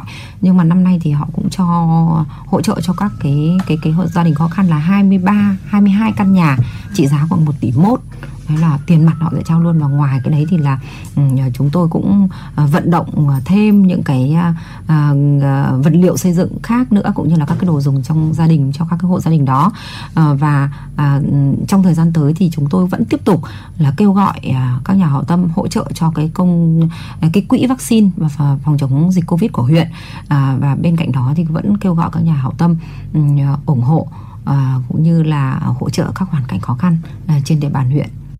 Thưa ông Nguyễn Xuân Hiền, ông có thông điệp gì muốn gửi gắm đến các mạnh thường quân cũng như những người sẽ tiếp tục tham gia thiện nguyện trong thời gian tới ạ?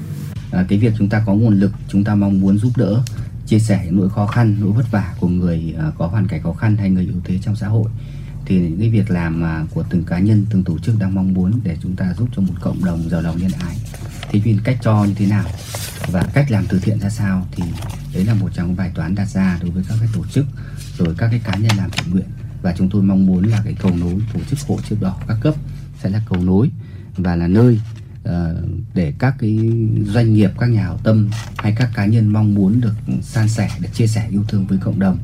Uh, và chúng tôi cũng sẽ kết nối với những cái địa chỉ uh, thực sự cần thiết và cần sự hỗ trợ của cộng đồng để cuộc sống được vươn lên tốt đẹp hơn.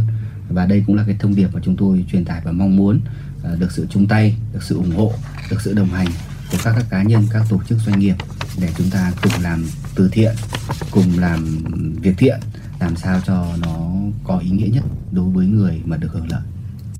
Và chúng tôi ờ, mong muốn là với cái mong muốn là chiến thắng cái dịch bệnh Covid-19 để cuộc sống thường nhật trở lại thì chúng tôi ờ, kêu gọi ờ, các tổ chức cá nhân các cá nhân hay các nhà hảo tâm các doanh nghiệp là chúng ta hãy đồng lòng cùng với chính phủ cùng với chính quyền để chúng ta ờ, làm tốt công tác phòng chống dịch bệnh và ủng hộ nguồn lực để chúng ta với cái phương châm là vaccine cộng với thực hiện cái 5K để chúng ta sớm chiến thắng dịch bệnh để trở lại cuộc sống bình thường. Và chúng tôi cũng mong muốn là chúng ta cùng nhau để xây dựng một cái cộng đồng nhân ái, một cái cộng đồng có cái sự sẻ chia, hỗ trợ, giúp đỡ, tương trợ nhau trong bối cảnh dịch bệnh. Vâng thưa quý vị, thời gian qua hình ảnh những cụ già, những người nông dân chở gạo vào khu cách ly, những em bé đập ống tiết kiệm để hỗ trợ quỹ phòng chống Covid-19. Những người dân dù chưa dư giả, song vẫn sẵn sàng chuyển khoản đến các tổ chức cá nhân quyên góp ủng hộ người dân vùng lũ, vùng dịch, cho thấy tinh thần thương thân tương ái của người Việt vẫn được lan tỏa trong lúc khó khăn nhất. Song cái khó của làm từ thiện là làm sao làm cho lòng tốt đến được đúng nơi, đúng với người cần. Hiện nay đại dịch Covid-19 vẫn còn rất phức tạp trên cả nước, bên cạnh đó một mùa bão lũ nữa lại về và rất cần sự tương thân tương ái, các hoạt động thiện nguyện được thực hiện từ Bắc đến Nam. Và có thể thấy chính sự minh bạch về tài chính là cách để các quỹ và các cá nhân lấy được niềm tin của người dân trong khi các quy định về pháp luật chưa có những quy định cụ thể. Về lâu dài, để các hoạt động từ thiện ngày càng chuyên nghiệp, bài bản thì rất cần những quy định cụ thể của pháp luật để bảo vệ cho người đóng góp lẫn người nhận đóng góp từ thiện. Bởi hiện tại, chỉ có Nghị định số 64-2008 về vận động tiếp nhận phân phối các nguồn đóng góp tự nguyện hỗ trợ nhân dân nhưng chỉ áp dụng cho các tổ chức nhà nước. Và Dạ vâng, một lần nữa thì xin cảm ơn các vị khách mời đã có những chia sẻ rất cởi mở và đã nhận lời tham gia chương trình của Đài Phát thanh và Truyền hình Hà Nội. Xin chúc các vị khách mời sẽ có một sức khỏe thật tốt, một trái tim luôn hướng về cộng đồng để tiếp tục những hành trình thiện nguyện ý nghĩa và lan tỏa sự tử tế nhân văn. Xin kính chào và hẹn gặp lại trên chuyến bay mang số hiệu FM96. Hãy thư giãn, chúng tôi sẽ cùng bạn trên mọi cung đường. Hãy giữ sóng và tương tác với chúng tôi theo số điện thoại 024 3773 6688. Vâng thưa quý vị, xin cảm ơn biên tập viên Hoa Mai và bốn vị khách mời. Bây giờ chúng ta sẽ quay trở lại với chuyển động Hà Nội trưa với các thông tin mới cập nhật ngay sau đây. Kính thưa quý vị và các bạn, để chuẩn bị tốt cho tổ chức trận thi đấu bóng đá giữa đội tuyển quốc gia Việt Nam và đội tuyển Nhật Bản vòng loại thứ 3 khu vực châu Á giải World Cup năm 2022 diễn ra vào 19 giờ tối nay tại sân vận động quốc gia Mỹ Đình. Chiều hôm qua, Phó Chủ tịch Ủy ban nhân dân thành phố Trử Xuân Dũng đã trực tiếp kiểm tra các công tác chuẩn bị, nhất là công tác phòng chống dịch bệnh COVID-19 trước trận thi đấu. Cùng với tham dự có Thứ trưởng Bộ Văn hóa, Thể thao và Du lịch Hoàng Đạo Cương, lãnh đạo Cục C06 Bộ Công an và các sở ngành liên quan của thành phố và Liên đoàn bóng đá Việt Nam. Trực tiếp kiểm tra từ vòng loại kiểm soát tại sân vận động, Phó Chủ tịch Ủy ban nhân dân Sử Xuân Dũng đã ghi nhận sự chủ động của các đơn vị như công an thành phố diễn tập đảm bảo an ninh trật tự cũng như sẵn sàng cơ sở vật chất đảm bảo công tác kiểm soát vé và kiểm soát khán giả vào xem trận đấu. Đến nay, mọi công tác chuẩn bị đều cơ bản đã hoàn tất. Tuy nhiên, Phó Chủ tịch Ủy ban nhân dân thành phố Trử Xuân Dũng cũng lưu ý Liên đoàn bóng đá Việt Nam tiếp tục phối hợp với các sở liên ngành liên quan, thành phố đảm bảo an toàn phòng chống dịch, an ninh trật tự kiểm soát vé, khán giả để trận đấu diễn ra an toàn. Công tác chuẩn bị kỹ lưỡng bao nhiêu sẽ chủ động bấy nhiêu. Trận thi đấu có khán giả cần khuyến cáo người dân đến trước 2 giờ trước khi trận đấu diễn ra để phân luồng các cổng giảm tải tránh tập trung đông người. Phó Chủ tịch Ủy ban Nhân dân thành phố cũng lưu ý các bộ phận soát vé và soát thẻ chỉ đạo ứng trực ra vào phải có phương án phòng dịch theo quy định. Sở Thông tin Truyền thông cần có định hướng chuyên tuyên truyền và khuyến cáo người dân, khán giả cổ vũ trận đấu nắm được thông tin và phòng chống dịch trên địa bàn thành phố. Theo kế hoạch, tất cả các khán giả vào sân đều đã được tiêm hai mũi vaccine phòng COVID-19, quét mã QR, có giấy xét nghiệm âm tính trong vòng 72 giờ kèm căn cước công dân. Thưa quý vị, để đảm bảo an toàn về an ninh trật tự và tuân thủ quy định phòng chống dịch bệnh COVID-19 trong thời gian diễn ra trận đấu giữa đội tuyển quốc gia Việt Nam và Nhật Bản, cũng trong chiều qua, tại sân vận động Mỹ Đình, Trung tâm Dữ liệu Quốc gia về dân cư thuộc Cục C06 Bộ Công an đã chủ trì phối hợp với Công an thành phố Hà Nội và các cơ quan liên quan triển khai buổi diễn tập thực hiện việc kiểm soát khán giả vào sân bằng ứng dụng tích hợp trên thẻ căn cước công dân gắn chip.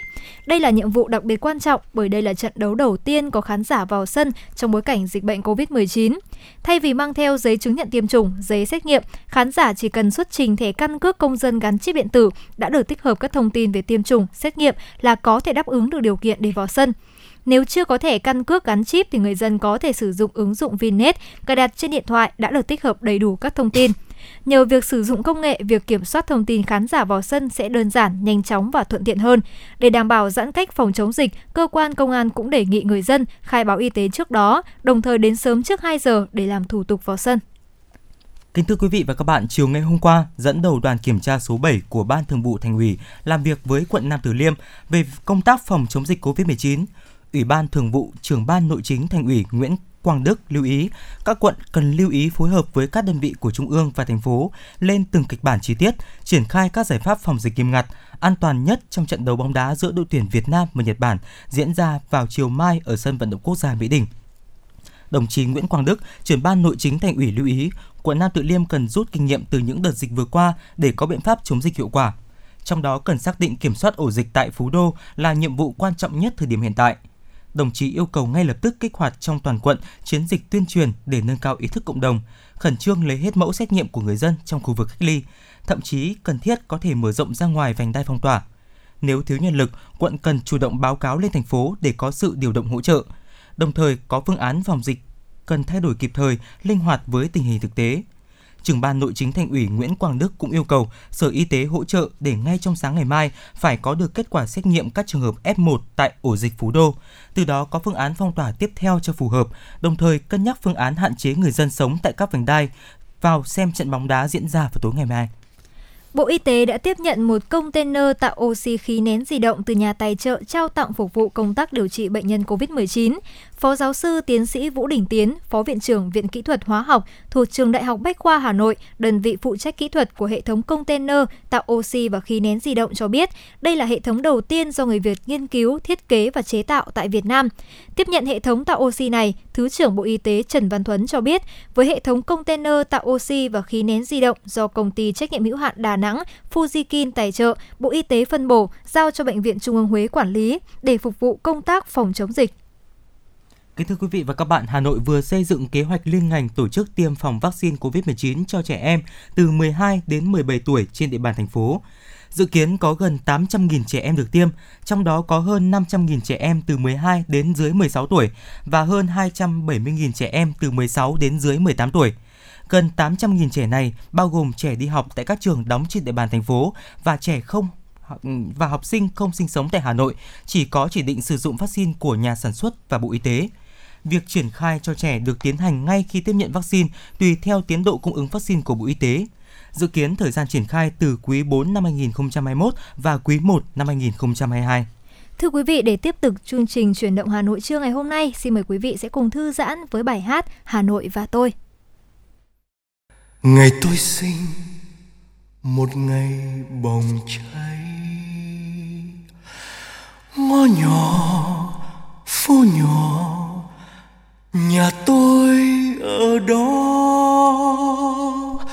Đêm lặng nghe trong gió, tiếng sông hồng thở.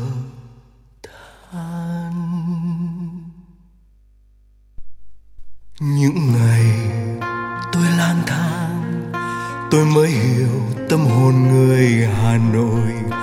Mộc mạc thôi mà sao tôi bồi hồi? Mộc mạc thôi mà bâng khuâng nhớ mãi. Tuổi thơ đã đi qua, không trở lại. Cháy hết mình.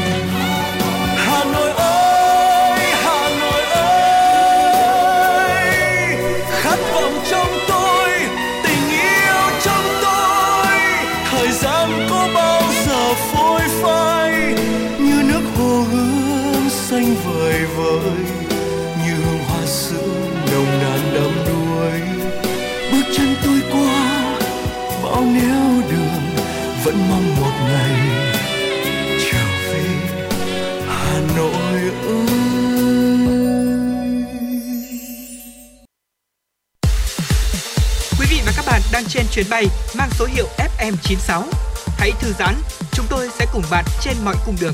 Hãy giữ sóng và tương tác với chúng tôi theo số điện thoại 024 3773 6688. Quý vị và các bạn đã quay trở lại với chuyển động Hà Nội trưa và ngay sau đây là những tin tức đáng chú ý. Trong khuôn khổ diễn đàn cao cấp thường niên lần thứ 3 về công nghiệp 4.0, hội thảo chuyên đề số 4 với chủ đề Phát triển năng lượng xanh và các năng lượng mới trong tiến trình công nghiệp hóa, hiện đại hóa đến năm 2030, tầm nhìn đến năm 2045 do Ban Kinh tế Trung ương chủ trì, phối hợp với Bộ Công Thương, Hiệp hội Năng lượng Việt Nam đồng tổ chức chiều ngày hôm qua. Ngoài 50 đại biểu đại diện các ban bộ, ngành trung ương và địa phương, hội thảo còn thu hút 300 đại biểu trong và ngoài nước tham gia qua hình thức trực tuyến tại các điểm cầu có 7 báo cáo từ các chuyên gia, nhà khoa học có kinh nghiệm trong và ngoài nước được trình bày trực tiếp và trực tuyến. Các báo cáo đã phân tích, trình bày các vấn đề về phát triển năng lượng nhằm đáp ứng yêu cầu phát triển nhanh, bền vững. Những cơ hội, thách thức và kinh nghiệm trong phát triển năng lượng tái tạo, đặc biệt là điện gió ngoài khơi của các quốc gia trên thế giới và những khuyến nghị chính sách cho Việt Nam. Các diễn giả cũng trình bày xu hướng phát triển năng lượng mới gắn với thành tựu công nghệ, qua đó đề xuất kiến nghị những phương hướng nhiệm vụ và giải pháp trọng tâm hiệu quả cho phát triển năng lượng xanh và năng lượng mới trong tiến trình công nghiệp hóa, hiện đại hóa giai đoạn đến năm 2030, tầm nhìn đến năm 2045. Thưa quý vị, trong khuôn khổ diễn đàn cấp cao về công nghiệp 4.0 lần thứ 3 Industry Summit 4.0 với chủ đề Đẩy mạnh công nghiệp hóa, hiện đại hóa đất nước trong kỷ nguyên số do Ban Kinh tế Trung ương cùng một số bộ ngành có liên quan chủ trì chuyên môn phối hợp tổ chức đã diễn ra hội thảo Phát triển đô thị thông minh trong quá trình đô thị hóa gắn với công nghiệp hóa, hiện đại hóa đến năm 2030, tầm nhìn đến năm 2045. Tại hội thảo, các chia sẻ từ lãnh đạo Bộ Xây dựng, 6 báo cáo chính từ các chuyên gia cao cấp trong và ngoài nước sẽ tập trung trao đổi, làm rõ các vấn đề về sự cần thiết và vai trò của phát triển đô thị thông minh, những kinh nghiệm và mô hình quốc tế thành công trong phát triển đô thị thông minh, những giải pháp cụ thể trong quy hoạch, quản lý, điều hành đô thị thông minh, những vấn đề đặt ra trong quá trình phát triển đô thị thông minh nói chung và trong bối cảnh công nghiệp hóa trên thế giới tại Việt Nam nói riêng cũng được thảo luận sâu như xu hướng phát triển đô thị thông minh tại các quốc gia phát triển và đang phát triển có những khác biệt gì cách thức huy động nguồn lực cho các phát triển đô thị thông minh, đặc biệt tại các quốc gia đang phát triển. Trong khuôn khổ diễn đàn còn diễn ra nhiều hoạt động như triển lãm ảo các mô hình, sản phẩm công nghệ 4.0, kết quả chuyển đổi số của các ngành, lĩnh vực và các hoạt động kết nối đầu tư, khảo sát thực tiễn tại một số địa phương, doanh nghiệp tiêu biểu về nghiên cứu, sản xuất và ứng dụng các công nghệ số. Quý thính giả thân mến, hôm nay là ngày 11 tháng 11 là ngày Single Day, tức ngày độc thân. Các sàn thương mại điện tử đều tung các chương trình siêu giảm giá, khuyến mãi hấp dẫn để kích thích mua sắm của người tiêu dùng. Đây cũng là chương trình kích cầu từ nay đến cuối năm của các nhà bán lẻ. Trước đó, nhiều sàn thương mại điện tử như Lazada, Shopee, Tiki, Sendor đã thông báo ngày siêu sale giảm giá từ đầu tháng 11 để nhiều người tiêu dùng có lựa chọn món hàng yêu thích trước ngày 11 tháng 11 có thể đặt mua vào các khung giờ khuyến mãi sâu hoặc có thể đặt cọc món hàng chờ đến ngày thanh toán. Để việc mua sắm trên các sàn thương mại điện tử được diễn ra thuận lợi và dễ dàng cho người tiêu dùng, bên cạnh những chương trình kích cầu mua sắm và việc thanh toán online cũng được các sàn thương mại điện tử chú trọng.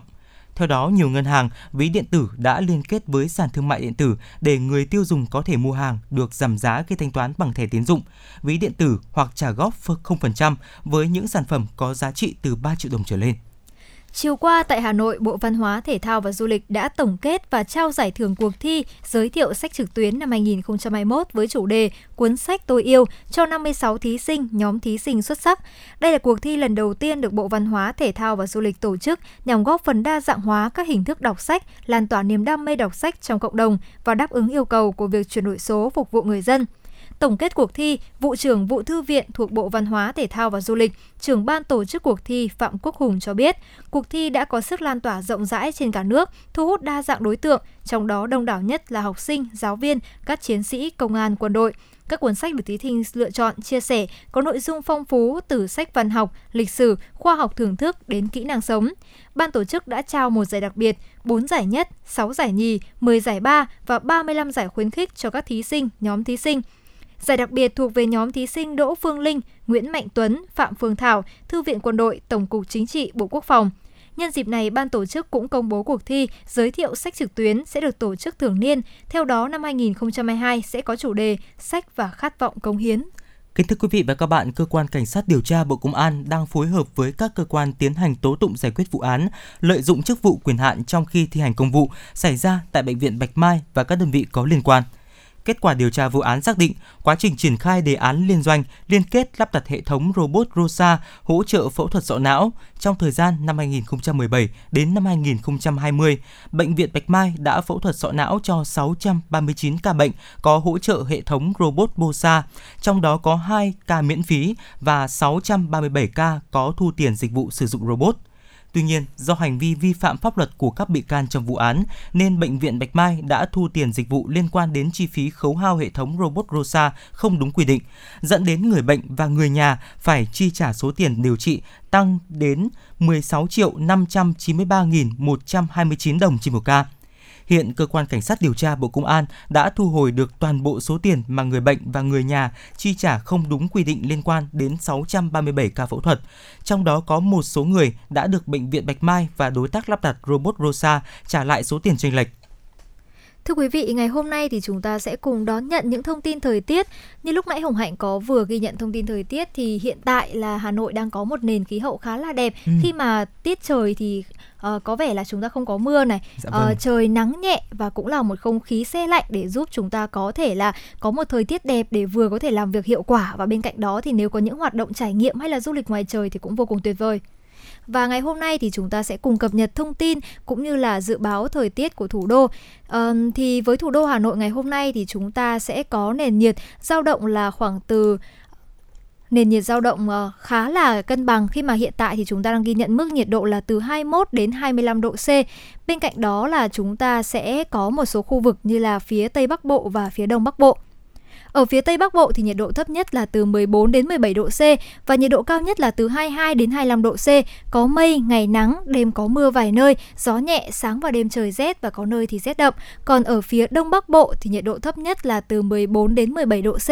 Vùng núi thì chỉ dao động là từ 11 đến 14 độ C và vùng núi cao thì sẽ có nơi dưới 10 độ. Còn nhiệt độ cao nhất tại phía Đông Bắc Bộ là từ 22 đến 25 độ C, có nơi thì trên 25 độ. Có mây, ngày nắng, đêm có mưa vài nơi, gió Đông Bắc cấp 2 đến cấp 3, sáng và đêm trời rét và vùng núi thì có rét đậm.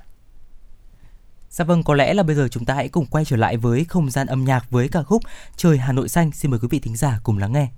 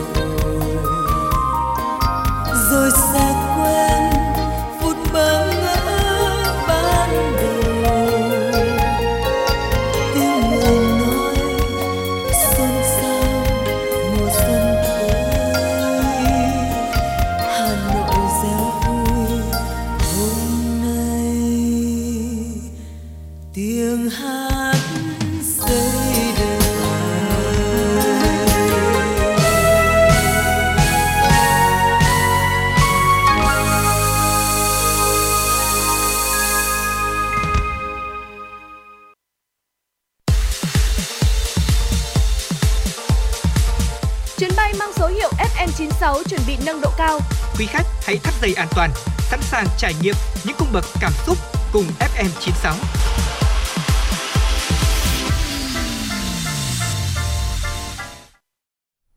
Thưa quý vị thính giả, chúng ta đã vừa cùng nhau lắng nghe ca khúc Trời Hà Nội xanh. Đây là một ca khúc giàu chất thơ và cũng là một bài ca đi cùng năm tháng với những người con của Hà Nội.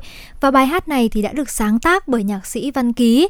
Ông cũng là một trong số những nhạc sĩ viết rất nhiều những bài ca về Hà Nội và cũng có tình yêu nồng nàn với mảnh đất này. Kính thưa quý vị và các bạn, bên cạnh ca khúc mà mà chúng ta vừa được lắng nghe, đó chính là ca khúc Trời Hà Nội xanh dành cho những người đang sinh sống và xa Hà Nội nhớ thương. Thì Văn Ký thì còn có những ca khúc ví dụ như là Hà Nội mùa xuân chứa đầy tâm tư của người đến với Hà Nội, một sự ờ, bổ sung và đối nghịch đưa người nghe cảm nhận trọn vẹn về Hà Nội và gửi về anh người trai Hà Nội từ nơi xa xôi quê rửa em đã hẹn tặng anh một bài ca mới trái tim em vời vợi nhớ thương đó là những ca từ trong ca khúc Hà Nội mùa xuân Quãng năm 1979 thì ca sĩ Thanh Lan từ thành phố Hồ Chí Minh ra Hà Nội và chị đã có cơ hội được gặp nhạc sĩ Văn Ký và thổ lộ. Em đã đi biểu diễn ở nhiều nơi nhưng chưa bao giờ được hát cho bà con, cô bác thủ đô nghe. Và thế là nhạc sĩ Văn Ký đã dành Hà Nội mùa xuân cho người con gái phương Nam hát. Đó là một đêm sáng trăng giữa thu Hà Nội, nơi nhà hát lớn, giọng hát Thanh Lan gất lên nồng nàn và quyến rũ. Em đã gặp mùa xuân Hà Nội, hoa đào tươi nở trong nắng mới và ca khúc này đã được rất nhiều người tán thưởng và tạo nên dấu ấn cho cả nhạc sĩ và ca sĩ. Dạ vâng và còn rất nhiều nhỡ những uh, sáng tác của Hà Nội về à, về Hà Nội của nhạc sĩ Văn Ký, nhưng ông viết bài nào thì cũng thắm thiết màu xanh về hy vọng, khiến cho Hà Nội tỏa sáng rực rỡ và tràn đầy nhiệt huyết vươn lên. Và vì thế ông dường như không có tuổi già, tình yêu đối với âm nhạc, tình yêu đối với Hà Nội trong những à, trong ông thì như một thứ thần dược và kéo dài suốt tuổi xuân.